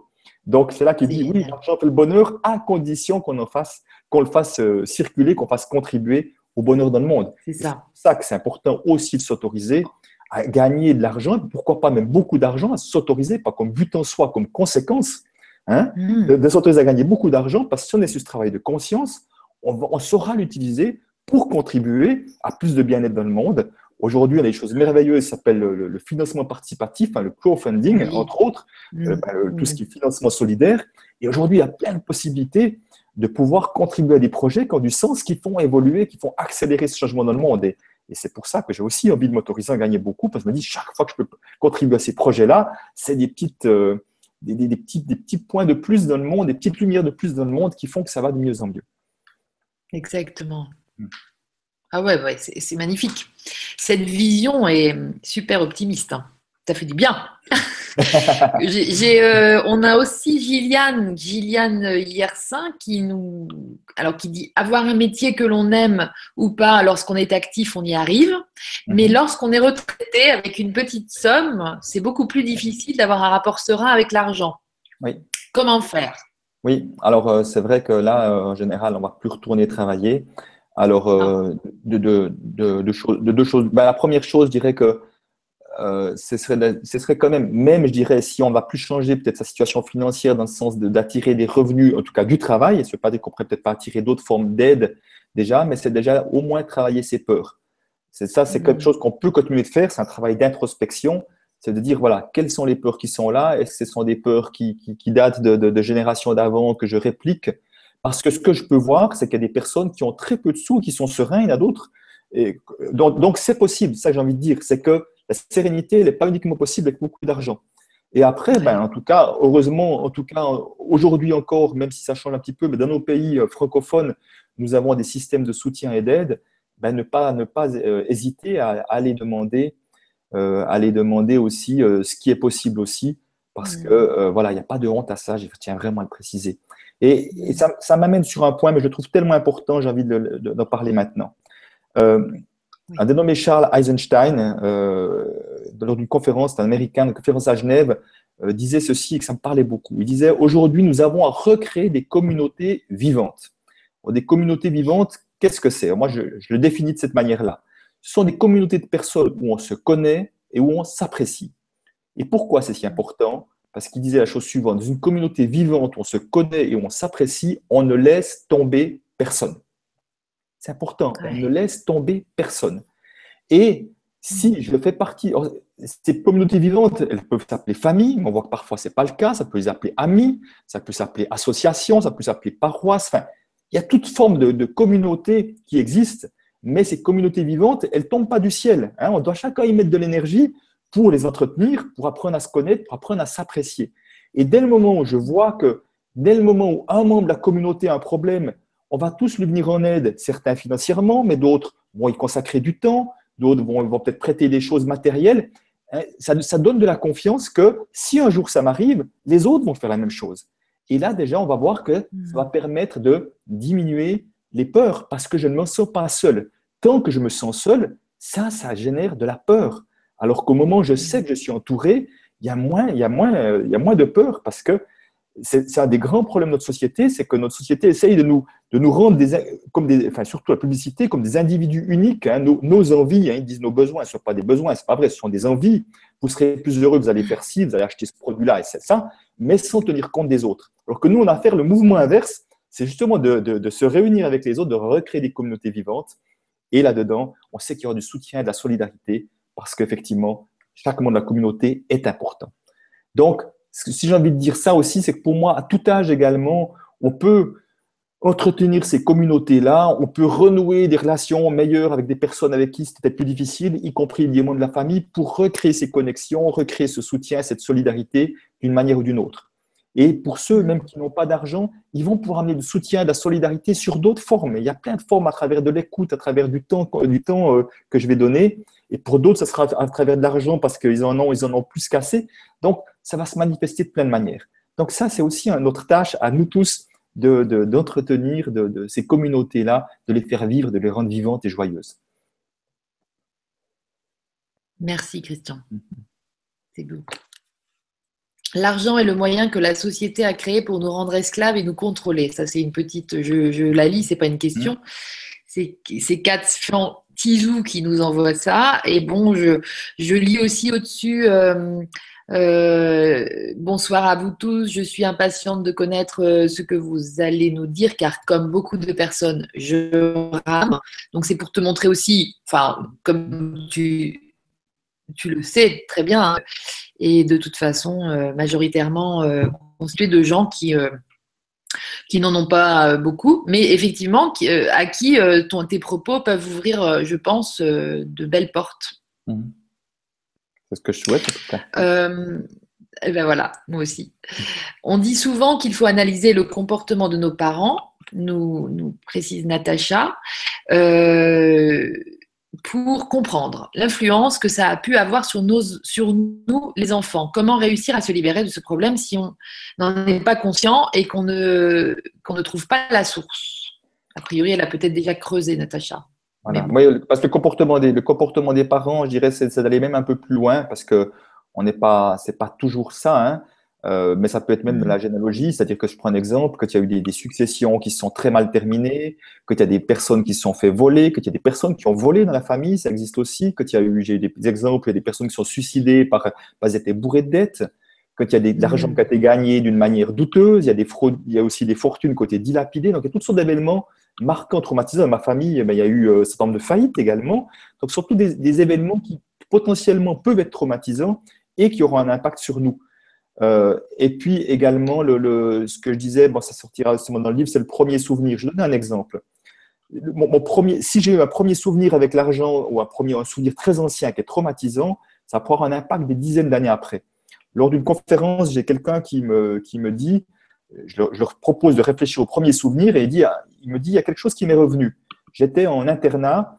Et euh, j'étais effectivement à économiser de l'argent. Déjà, comme gamin, j'économisais beaucoup, euh, maximum d'argent. Je cachais dans une enveloppe sous mes habits, sous mes habits, dans mon armoire sous mes habits. Mmh. Un jour, je vais chercher mon enveloppe, plus rien, tout avait disparu. Et il m'a dit, j'étais absolument traumatisé. Donc, c'est, ce qui est important, c'est pas l'événement, hein, c'est le vécu, l'événement. Et son vécu, il était traumatisé, c'était ça. Donc, ça laissait des séquelles. Il a dit, à partir de ce moment-là, je, dès que j'ai de l'argent, je le dépense tout de suite. Tu vois, le, le réflexe, c'est normal. Si je le dépense tout de suite, on ne pourra plus le piquer, le voler. Et le gars avait, je sais pas, une quarantaine d'années. Je lui dis, et aujourd'hui, c'est comment? Il dit, je fonctionne toujours de la même manière. Je dis, mais c'est logique. Aussi longtemps que vous n'avez pas mis de la conscience et que vous pouvez voir que c'était un comportement qui avait sa raison d'être dans vos peurs en ce moment, mais qu'aujourd'hui n'a plus sa raison d'être, ça devient relativement facile à changer. Parce que je vois à quel endroit le, mé- le mécanisme s'est mis en place. Tu vois, c'est vraiment comme une mécanique fine. Euh, qui s'est mise en place à cet endroit-là, et si on sait à quel endroit, on peut facilement corriger le tir. Et c'est vrai que plus on sait, plus c'est, plus c'est entre guillemets, facile de corriger le tir. Mmh. Donc de là l'intérêt de ce petit travail, de, de, de faire son petit travail sur l'histoire avec l'argent pour essayer de trouver des choses, de questionner peut-être éventuellement les membres de la famille aussi. Oui, certainement, même sur les souvenirs communs, et cetera. Oui. Alors, à quand des ateliers sur notre relation à l'argent en participation libre? Parce que c'est, ça, c'est Olivia qui nous, qui, qui nous dit merci d'avance. Mais euh, c'est vrai que c'est, c'est une possibilité aussi, peut-être. Alors, ça dépend exactement ce qu'on met participation libre. Je, peut-être, je fais donc des ateliers de deux jours, pour les, les, comme je disais tout à l'heure, pour les particuliers, donc, euh, qui touchent euh, monsieur tout le monde. Oui. Et après, je fais des ateliers sur trois jours, en deux plus un, pour les métiers d'accompagnement, les coachs, thérapeutes. Où là, j'enseigne également des processus pour accompagner les personnes sur toute forme de projection, y compris l'argent. Et quand je travaille avec ces gens-là, sur la troisième journée, on décide euh, ensemble à la fin de la journée du prix, du prix de la journée. C'est-à-dire que c'est une manière de, de travailler concrètement sur trouver un, un, un accord gagnant-gagnant. Tu vois, c'est parce que je trouve que nous allons, nous, nous allons, nous serons de plus en plus appelés à ça. Oui. C'est effectivement de trouver ensemble quelque chose où chacun est pleinement à l'aise avec ce qui est donné. Mm. Alors, euh, dans la participation libre, euh, j'ai un seul bémol suivant la manière dont ça se passe. C'est-à-dire que si ça se passe selon le critère, j'appellerais du chapeau, pour donner l'exemple. C'est-à-dire que chacun donne ce qu'il veut dans un chapeau. Moi, je ne suis pas à l'aise avec ça parce qu'il n'y a pas de, il n'y a pas de discussion, il n'y a pas de coopération. C'est-à-dire que Euh, parce que j'ai entendu parler ou euh, vécu des endroits où finalement ça fonctionne comme ça et puis les personnes ne reçoivent même pas l'argent qui, qui, qui contribue à payer leurs frais. Et ce n'est pas juste. Ah oui. C'est pas juste, tu vois, parce qu'à un moment donné, euh, alors ce que je fais avec les coachs, par exemple, c'est que je leur dis, voilà, voilà déjà ce que m'a coûté cette journée. Donc, jusqu'à ce montant-là, je ne gagne rien. À partir de ce montant-là, je gagne quelque chose. Il faut, c'est au moins important d'avoir cette connaissance-là. Et nous, ce qu'on le fait, on le fait en toute transparence. Chacun va dire combien il pense mettre et pourquoi. Et moi, je me dis combien j'aimerais gagner et pourquoi. Et ensemble, on va trouver un, un modus vivendi où on se trouve à l'aise les uns et les autres. Ce n'est pas dire que chacun va payer la même chose. Chacun peut payer un prix tout à fait différent, mais où on se trouve à l'aise. Mais quand on va le faire en transparence, et si c'est dans ce, ce, de ce sens-là, oui, parce que ça, c'est très apprenant. Ça vient, ça vient travailler beaucoup de peur parce qu'il y a des histoires de comparaison qui se font, et cetera. Et là, c'est encore un travail intérieur. Euh, alors, ce n'est pas que ce n'est pas possible de le faire. Euh, c'est possible de le faire, simplement, ça demande euh, pas mal de temps pour le faire, mais c'est en même temps très apprenant. Donc, je ne suis, je suis pas euh, opposé à ça, simplement. Euh, les deux journées sont déjà tellement remplies, je me dis, où c'est que je trouverais le temps de faire ça en plus ? En plus. Euh, mais, voilà, en plus, parce que si on veut le faire comme il faut, parce que pour moi, autrement, si c'est juste fait, chacun met de manière anonyme dans un coin, ça, ça ne me convient pas, parce que pour mmh. moi, on n'est pas dans l'idée de coopération, de collaboration, on est juste, euh, alors, en ce moment, c'est vrai que c'est moi ou moi et l'organisateur qui décidons du prix, et euh, donc voilà, et après, à un moment donné, on, on, on transforme juste, c'est l'autre qui décide du prix, et moi, je n'ai plus rien à dire. Donc, je peux bien voir que peut-être l'un comme l'autre n'est pas OK. Si en même temps, voilà, je suis toujours prêt à discuter aussi, trouver le meilleur arrangement possible si tout à coup quelqu'un avait une difficulté. En fait, c'est vrai que c'est le principe des ateliers quand ils sont proposés dans le cadre du grand changement. Mmh. Donc, ils peuvent être des ateliers, tu vois, pas en, non phys... pas en, pas en physique, en fait, comme là, on oui. fait une libre-conférence. Enfin, bien souvent, les uns les autres proposent avec des intervenants des ateliers. Et c'est systématiquement en participation libre au niveau du grand changement. C'est un choix, et bon, très généreux aussi, parce que je pense que ça permet à plus d'une personne d'accéder à, à des exercices et à des avancées. Et voilà. Mais c'est vrai que j'entends très, très bien ton, ton, tes arguments aussi, parce que moi, c'est vraiment quelque chose qui me, qui m'interpelle beaucoup, auquel je pense beaucoup. Euh, je réfléchis beaucoup à la question, parce que je, je, je pense que la valeur, l'histoire de la valeur est très importante. Et, euh, et là, il y a un petit décalage qui peut se mettre en place. Mais voilà, c'est pas un jugement. Mais peut-être serais-tu OK pour qu'on lance un atelier comme ça un jour sur le grand changement ? Alors, alors mais pourquoi pas, hein, je, je suis ouvert à ça en tout cas parce que, par contre, moi, j'aime beaucoup expérimenter ces choses-là dans le sens que… Oui. Mais vraiment de le faire en conscience, de le faire pour que ça soit apprenant et, et d'être créatif. Je trouve que c'est vraiment ce que j'encourage quand je travaille avec les, les coachs, les métiers d'accompagnement sur, le, sur la notion de, de, de, de, de fixer des prix et tout ça. C'est vraiment d'être créatif, de voir qu'on peut faire ça de toutes sortes de formes et que, que, que la manière de faire actuelle, pourquoi pas, ça convient, mais qu'on peut trouver d'autres d'autres manières de faire qui est joyeuse également. C'est ça, exactement. Ouais, ouais. Merci. Euh, donc merci aussi à Olivia pour cette question inter très intéressante. Euh, Sylvie Cœur de Lumière nous, nous, nous demande une précision parce qu'elle nous dit quand une vente immobilière n'aboutit pas, qu'est-ce que cela veut dire? Quelle est l'attitude à adopter? Donc bon, quand il y a quelque chose qui ne se passe pas bien, on va dire euh, en termes de, de vente, mmh. tu penses qu'on est responsable?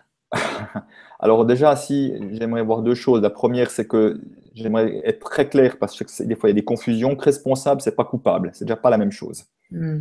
Parce que si, si le mot responsable veut dire coupable, c'est-à-dire qu'il y a une lourdeur.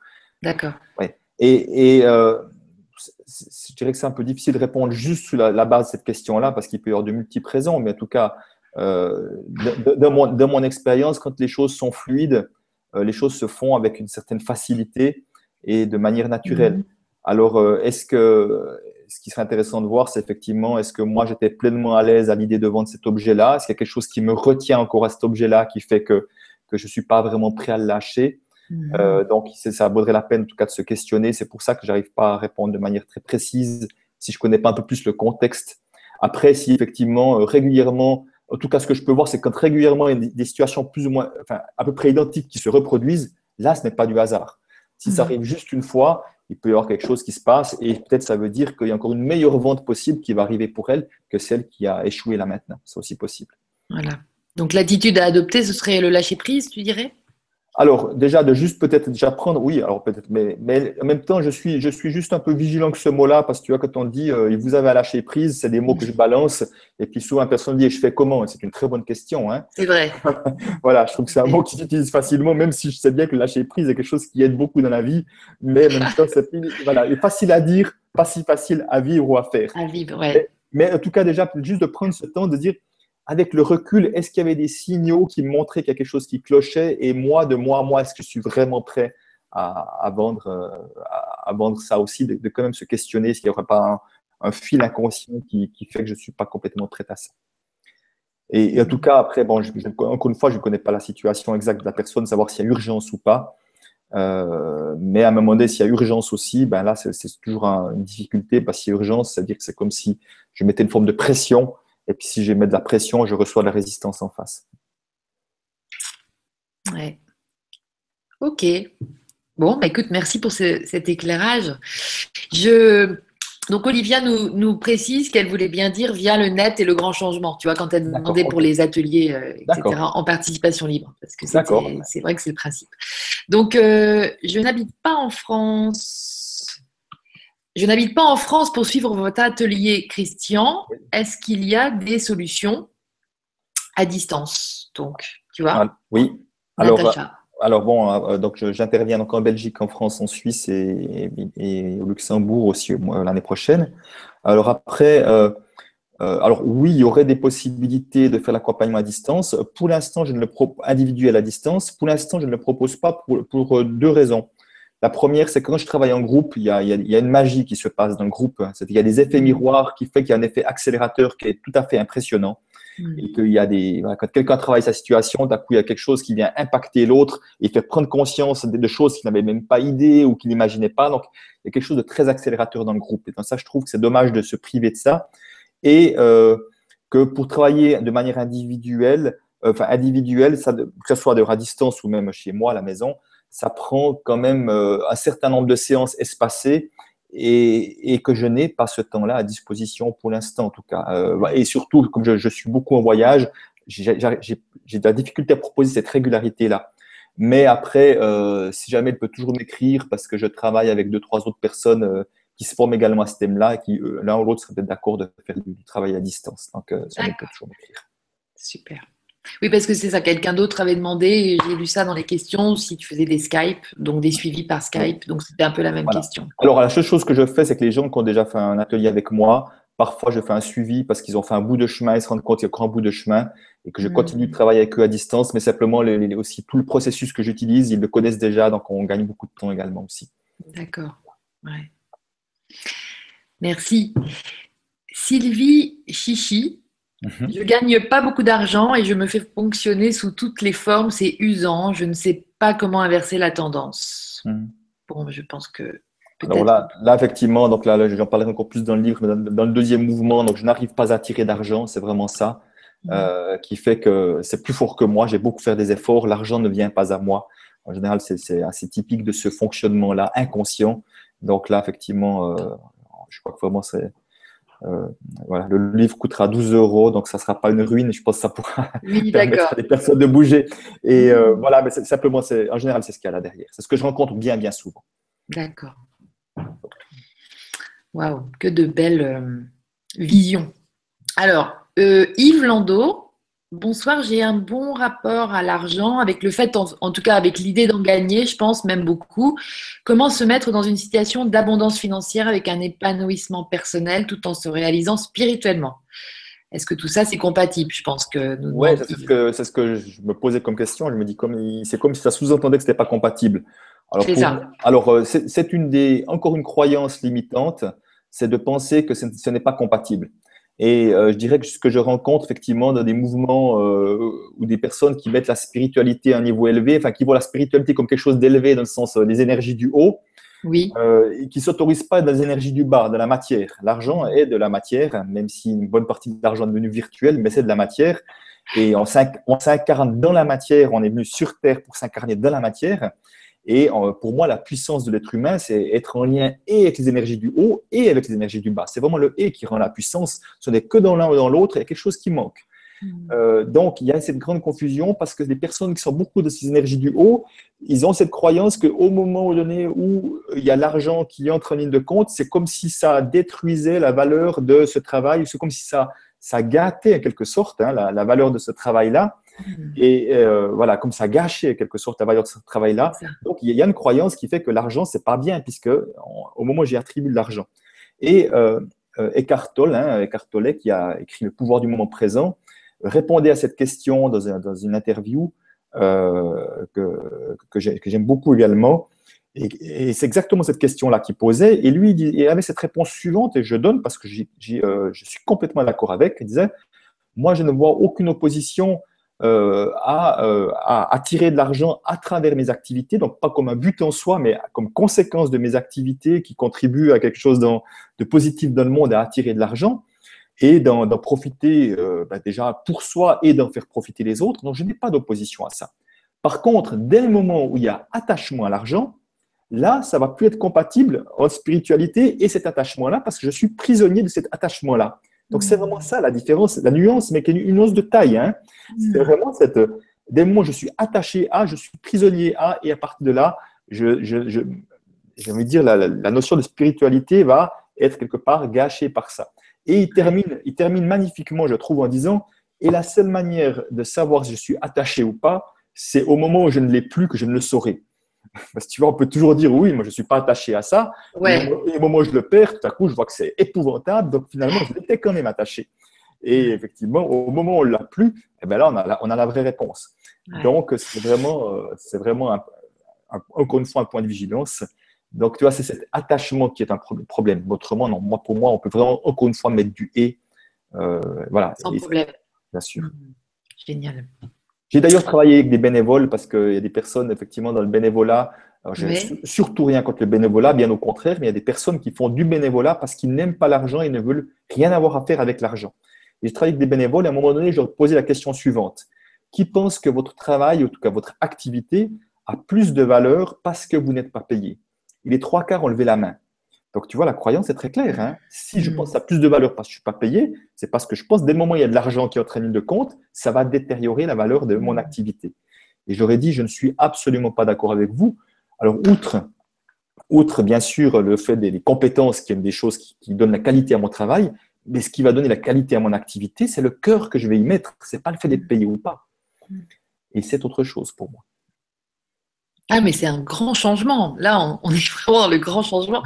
C'est vrai qu'il y a aussi beaucoup de, de, de manifestations de plus en plus hein, qui excluent l'argent. Euh, J'ai entendu parler d'une un, grande, j'arrive pas à retrouver le nom, où il y avait cinq mille personnes qui se sont réunies cet été. Les uns... Alors, c'était beaucoup. C'est, tout est basé sur le troc, comme tu disais. Et c'est vrai que imaginer une société là-dessus, c'est peut-être un petit peu... complexe. Il y a déjà eu des tentatives, hein, d'ailleurs. C'est pour ça qu'ils ont inventé là, que l'argent a été inventé quand même. C'était plus facilitant. Alors, merci Christian pour euh, et puis merci Yves pour la question. Euh, Shawnee Tinkerbell te dit bonsoir à vous deux et à tous. L'argent, le liquide entre parenthèses, oui. est lié aux émotions. Comment identifier et libérer l'émotion de base qui bloque cette énergie quand cela continue à faire barrage? Entre parenthèses, eau bloquée derrière, la, derrière un mur. Quel est, quel est ce mur, en fait? Merci.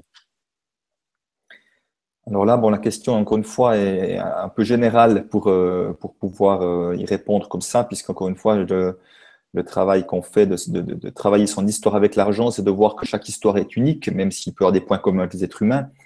Et, et euh, c'est d'aller voir effectivement, euh, j'aime bien cette image d'eau, hein, de, de, de liquide, d'ailleurs j'arrête pas de boire de l'eau, tu vois.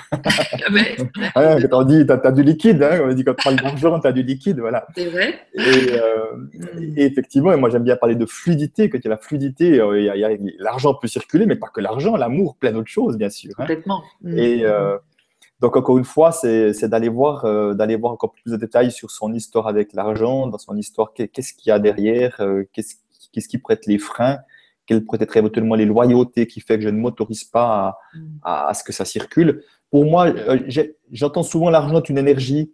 Je mets un petit bémol à cette formulation-là. Je dirais l'argent est une énergie. Je dis oui, je veux bien, à condition que tout est une énergie. C'est-à-dire que mon ordinateur est énergie, mon meuble est énergie, mon rideau, on sait que tout est énergie aujourd'hui. Je oui. suis énergie, voilà. Mmh. Mais en général, on ne dit pas, euh, en parlant de mon meuble, mon meuble est énergie. On parle uniquement de l'argent. Alors, comme l'argent, c'est l'argent. Mmh. Euh, le meuble, c'est le meuble. Alors après, bien sûr, c'est fait, de, c'est fait euh, à travers tout ça. Donc, j'aime mieux dire, l'argent fonctionne comme l'énergie. C'est-à-dire que si j'avais un, un tuyau du donner, un tuyau du recevoir, effectivement, et… pour que ça circule, il faut que mon tuyau du donné soit, soit débouché, bien ouvert, et que mon tuyau du recevoir soit débouché, bien ouvert. Mmh. Et là, il y a circulation, comme toute forme d'énergie qui va circuler. Et pour que ça circule, il faut que les deux soient débouchés. Et encore une fois, on voit que pour bien des personnes, ce n'est pas le cas. Il y a ou le tuyau du recevoir qui est bouché, qui fait que l'argent ne vient pas à moi. Pour mmh. certains, le tuyau du donné est bouché, ce qui fait que l'argent, il la garde en, en eux, il ne va pas circuler non plus. Et donc, c'est vraiment dans ce sens-là que ça fonctionne comme une énergie, comme une autre. Comme la... Ça peut être exactement la même chose pour l'amour. Hein. Je peux donner, je suis incapable de recevoir. C'est exactement la même chose. Ou l'inverse. Mmh, c'est vrai. Ben justement, il y avait Marie quarante-quatre qui, qui nous disait euh, « Bonjour Christian et à tous. L'argent est une énergie. » Et celle-ci doit circuler. Donc, tu vois, ouais, je complète. Et, et bon, alors elle dit, c'est ce que je fais avec mes moyens, mais pourquoi la peur d'en manquer est-elle si présente par moment ? Ouais. Mes parents disaient toujours qu'il fallait faire des économies. Ouais. Donc, cette peur vient sans doute de là. Mmh. Voilà. Ouais. Donc, donc, si les parents disent effectivement, il faut faire des économies, c'est qu'ils ont des peurs. Ça, c'est clair. À un moment donné, euh, s'il n'y a pas de peur, on n'est pas dans ce motif, il faut faire des économies. C'est qu'il y avait des peurs. Donc, certes, il est bien possible effectivement que ces peurs, elles les aient reprises de l'un ou l'autre, et c'est ça qu'elles portent encore aujourd'hui. Euh, la bonne nouvelle, c'est qu'on peut effectivement s'en libérer, euh, mais donc c'est certainement ça qui se passe, parce que cette peur de manquer, elle est bien présente. Et vraiment, ce que j'ai vu, ben, déjà dans mon métier de conseiller en placement, ça m'a frappé de voir que dès que les questions d'argent, à quel point les comportements ne sont pas rationnels. C'est-à-dire que je vois des personnes, euh, j'ai eu des personnes des ateliers, au moment où il n'y a plus d'argent, qui dit euh, ras-le-bol et je fais un gros achat fort, c'est une manière de, de, de, de, de, de ouais. dire, de, de dire je, je, je, j'envoie faire foutre ma situation, mm. et quelque part, j'ai un prix à payer à ça, quoi. Mm. Et d'autres, effectivement, qui, malgré les millions, sont en train de retenir, de retenir. Donc, je vois qu'il y a des comportements qui ne sont pas rationnels du tout avec l'argent, parce que ça vient nous amener à d'autres endroits euh, derrière tout ça. Donc, euh, effectivement, donc, d'aller voir quelle peur elle, elle porte, et, et vraiment de...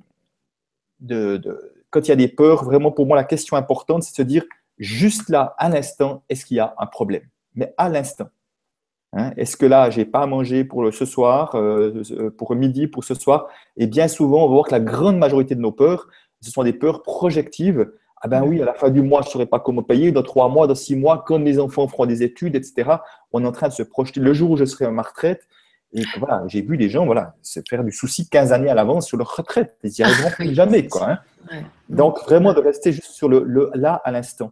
Et vraiment, j'ai envie de préciser, parce que pour moi, c'est important, c'est que le, le travail de libération de la relation à l'argent, c'est comment est-ce que je peux passer, en tout cas, de, de, de, de me libérer de mes peurs pour passer à ce que j'appelle la confiance en la vie.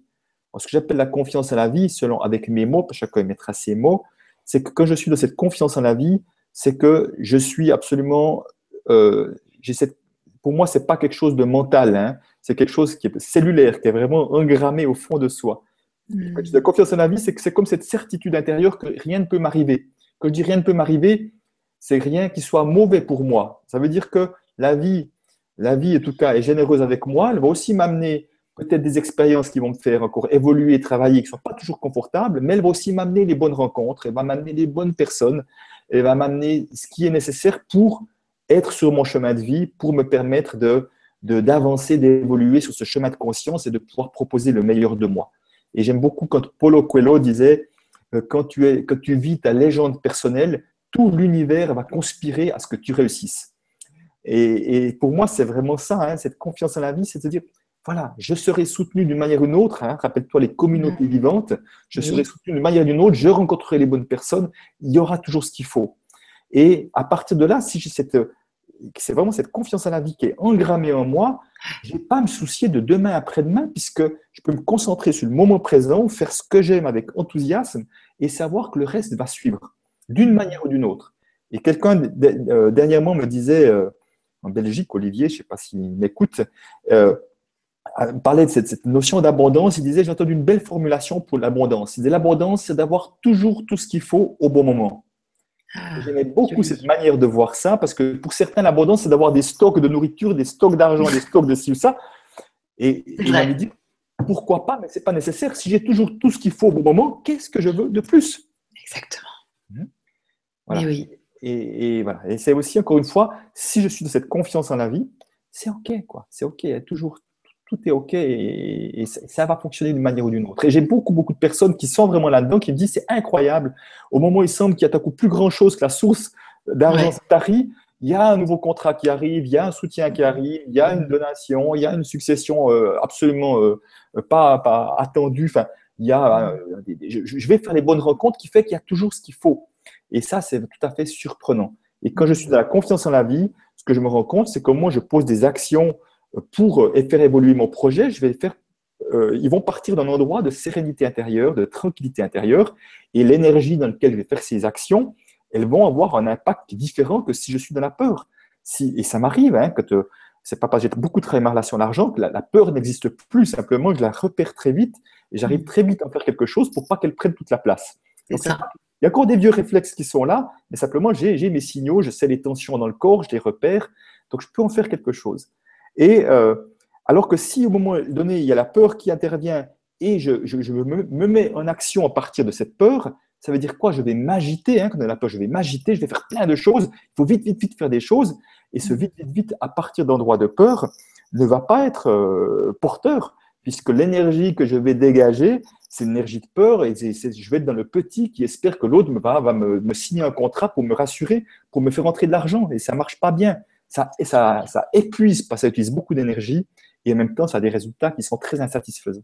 Donc, autant surtout ne rien faire, de s'occuper de sa peur, éventuellement dans quelqu'un qui va donner de l'écoute, et cetera, pour ouf, poser. Mmh.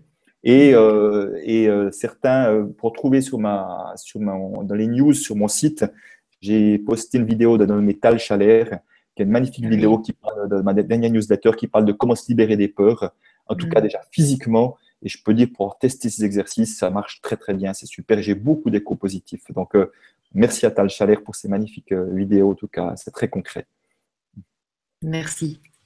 Merci à Tal et petit coucou. Peut-être qu'un jour, il fera aussi sa, vi sa Vibra conférence avec nous. Oui.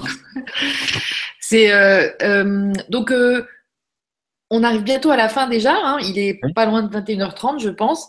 Et euh, juste une petite question, est-ce que le karma et l'argent, une liaison? Ça, c'est Chinas qui, qui te demande ça. Alors, euh, oui, je vais dire, enfin oui, en tout cas potentiellement oui. Euh, potentiellement oui, c'est-à-dire après, bien sûr, on, on entre dans les croyances. Les croyances, ça serait effectivement déjà que, que, que, que notre âme se réincarne un certain nombre de fois. Euh, mais effectivement, si on a cette croyance-là, Euh, je ne peux pas exclure effectivement qu'il y ait des choses qui peuvent se passer à ce niveau-là. Euh, voilà, alors là effectivement ça devient un peu plus compliqué. Mais, mais en même temps, en tout cas dans, dans mon expérience, même sans le savoir, en tout cas uniquement en travaillant sur ce qui s'est passé dans cette vie-là, il y a déjà, on peut, il y a déjà un sacré potentiel de transformation. Mmh, génial. Bon, merci beaucoup, Christian. Une dernière question, et oui, puis après, on se dira oui. Au revoir. Oui. C'est Jocelyne qui te dit, qui dit bonsoir à tous, bon, bienvenue à Christian et merci Lidy pour ce thème. Question, se, question, se persuader et faire semblant d'être riche. Est-ce que ça marche? Moi, je, je ris parce que j'adore la question. En même temps, euh, j'ai envie de dire d'être riche extérieurement ou intérieurement, parce que j'aime beaucoup ce mot riche, parce que déjà deux, trois fois, tu as dit « Ah, mais c'est riche ». De plus en plus, les participants aux ateliers, ils disent tous « Ah, qu'est-ce que c'était riche ?» mais ils ne parlent pas d'argent en l'occurrence. Ils parlent de ce qu'on a vécu, de, de l'authenticité, de l'interaction, de, de la vulnérabilité. Et tu vois, c'est amusant, ce mot-là, on l'utilise sous plein de formes. Alors, si on parle donc de richesse matérielle dans la question, de s'autoriser, je dis ça, enfin, je rigole, je ne sais pas que je me moque de la, de, la, de la question à la personne, surtout pas, mais ça me rappelle des, des personnes, des ateliers qui m'ont dit « Dans ma famille, on a fait comme si on était riche, c'est-à-dire qu'extérieurement, on donnait tous les signes de richesse et à la maison, on avait à peine de quoi manger. Hein, on fermait même des fois les volets pour faire croire qu'on partait en vacances alors qu'on ne partait pas en vacances. Pour... Donc, on allait tromper l'extérieur, Donc, tu vois, au moment où je, je mets cette importance à l'extérieur, tu vois, la, la pauvreté intérieure pour mmh. penser que le regard de l'autre est si important qu'on va essayer de tromper les autres. Mais c'est nous-mêmes que nous trompons à ce moment-là. Mmh. Ouais, donc, donc, donc, aucune fois, pour moi, ça dépend de ce qu'on met derrière la notion de richesse. La richesse, pour moi, existe sous tellement de formes et, et l'argent n'en est qu'une petite partie. Parce que j'ai rencontré, j'ai eu tellement de clients multimillionnaires, donc qui étaient riches financièrement parlant et tellement pauvres socialement parlant, qui étaient, qui étaient isolés, qui avaient, qui voyaient personne, qui n'avaient plus de, de, de liens, même des fois que leur famille s'ils en avaient. Et pour moi, c'est d'une pauvreté extrême malgré la richesse financière. Ouais. Donc, si on parle de richesse financière, euh, si c'est l'idée de se persuader, en tout cas, que, que je suis déjà riche, alors je sais qu'il y a beaucoup de choses qui existent, la loi d'attraction. Euh, voilà, beaucoup de formations également qui proposent, on, qu'on nous propose la liberté financière avec comme objectif, vous n'aurez plus besoin de travailler parce que vous aurez assez de revenus. Moi, j'ai, moi je, je ne souscris pas à ça dans le sens que moi, je préfère dire, mais faites ce que vous aimez faire et faites en sorte que l'argent soit, soit euh, au service de votre projet, soit présent pour votre projet euh, et de la vie. Si vous devez attendre d'avoir suffisamment de revenus pour faire ce que vous avez envie de faire et puis de, de lâcher toutes les peurs, ça risque de prendre beaucoup d'années. Donc, au contraire, travaillez sur vous et quand je suis dans la confiance à la vie, j'y vais, quoi. J'y crois tellement que ça va marcher, quoi. Pour autant, bien sûr aussi, que ma relation, ma relation à l'argent ne soit pas saboteuse et que, que je ne me piège pas moi-même, je ne me sabote pas moi-même. Donc, c'est plutôt ça que j'ai envie de, de, de proposer parce que souvent, dans ce que je peux voir, et, et par, même si je crois à la notion de loi d'attraction, mais trop souvent, je trouve qu'on travaille sur les envies, les envies de la grosse maison, de la grosse voiture de sport, de ci, de ça. J'ai rien contre les voitures de sport, contre les maisons. Mais j'ai, si on travaille sur l'envie, pour moi, c'est pas au bon endroit. Parce que les envies, c'est au niveau de l'ego que ça se passe. Et, euh, et je pense que c'est un autre endroit qu'on a à travailler pour que les choses suivent. Et peut-être bien, effectivement, qu'il y aura la place pour une voiture, mais qui ne sera pas le but, qui sera pas le but en soi, qui sera juste la cerise sur le gâteau, mais pas le gâteau. C'est pas la même chose. Mmh. Et justement, tout à l'heure, quelqu'un parlait de l'envie, en fait, qu'il n'avait pas forcément l'envie. Alors, est-ce que tu penses qu'il y a un lien aussi avec, euh, enfin, l'envie de trouver, de, de trouver sa voie, de trouver son métier ou l'activité qu'il, euh, qu'il, qu'il, qu'il aimerait. Mais bon, en fait, euh, certaines personnes sont tellement éloignées de, de, de, peut-être à cause du rapport à l'argent, qui, mmh. qui s'est développée chez elles, qu'elles euh, sont très éloignées consciemment de ce qu'elles aimeraient vraiment euh, offrir au monde quelque part. Oui, ah ben bien sûr, parce que, parce que encore une fois, le, l'argent pour l'argent, c'est un, c'est un piège. Mmh. Euh, c'est-à-dire qu'à un moment donné, euh, voilà, il y a des, des personnes qui me disent, oui, oui, je, qui viennent à l'atelier, je veux devenir riche. Voilà. Je dis, oui, mais, mais, mais pourquoi ? Pourquoi faire ? Pour, pourquoi ? Voilà, à quoi ? Après, encore une fois, c'est que si tu fais quelque chose, tu prends ton pied, tu fais une invention merveilleuse et tout, et que la conséquence, c'est que c'est un succès énorme, qui, ça, ça, ça t'amène beaucoup d'argent, tant mieux, magnifique, bravo, c'est super. Mm. Mais, mais c'est pas la même chose. Après, à un moment donné, si je veux gagner beaucoup, de, si je veux devenir riche, avoir beaucoup d'argent, voilà, j'ai trop d'expérience de ceux qui ont beaucoup d'argent pour savoir que potentiellement, c'est un piège, que c'est pas, que c'est pas, c'est pas un signe de, de, de réussite absolue dans la vie, quoi. Et, de, mm. et, voilà. Et d'ailleurs, euh, euh, je peut-être qu'on termine avec ça, euh, Elisabeth, oui. Elisabeth Kubler-Ross, hein, qui, qui a accompagné les personnes en fin de vie, qui était précurseur là-dedans, disait, oui. ça me paraît très parlant, les, les personnes au moment où ils font leur bilan de vie en fin de vie, elle dit, je n'ai jamais entendu de personne dire, j'aurais voulu gagner plus d'argent, je regrette de ne pas avoir économisé plus, hein, je regrette de ne pas avoir entendu d'augmentation de salaire, d'avoir travaillé plus pour gagner plus d'argent, elle dit, je n'ai jamais entendu ce genre de choses. Ce qui sortait, c'est, je regrette de ne pas, de ne pas euh, avoir osé faire ce que je voulais vraiment faire dans la vie, je ne regrette de ne pas avoir réussi à mieux montrer mon amour à mes proches, mieux montrer mes sentiments, d'avoir été, voilà, d'avoir été plus proche des gens, et cetera. Donc, on est, on est au niveau de l'essentiel, hein, de vraiment de l'essentiel de la qualité de la relation humaine, de l'amour qui circule. Donc, je trouve que si, au moment des bilans de vie, c'est ça qui sort, ça montre bien que dans notre société, bien trop souvent, et, et je sais bien que les publicités nous y amènent bien trop, on nous amène des leurres, hein, nous amène des leurres là derrière. Et le Dalai Lama disait, les êtres humains me surprennent, ils perdent leur santé à gagner de l'argent et utilisent leur argent à retrouver la santé. À force, à force de penser anxieusement au futur, ils en oublient de vivre le moment présent. Les êtres humains vivent comme s'ils n'allaient jamais mourir et meurent comme s'ils n'avaient jamais vécu. Et je trouve que ça résume beaucoup, beaucoup de choses, tout ça. Voilà. Et peut-être… Et aussi… Oui, vas-y. Oui. Ben, j'allais dire, ça résume aussi toute ta sagesse, toutes ces belles citations, parce que c'est vraiment un, une magnifique vision que tu nous as apportée là ce soir. Merci beaucoup, Christian. Ce que j'ai envie de dire, c'est que si certains d'entre des personnes qui nous écoutent ont envie de recevoir ma newsletter euh, qui me laissent, qui me laissent leur adresse email. Voilà, je, je, je mets chaque fois un peu des, du contenu, des articles de réflexion et des coups de cœur également pour d'autres personnes Super. que j'ai envie d'encourager.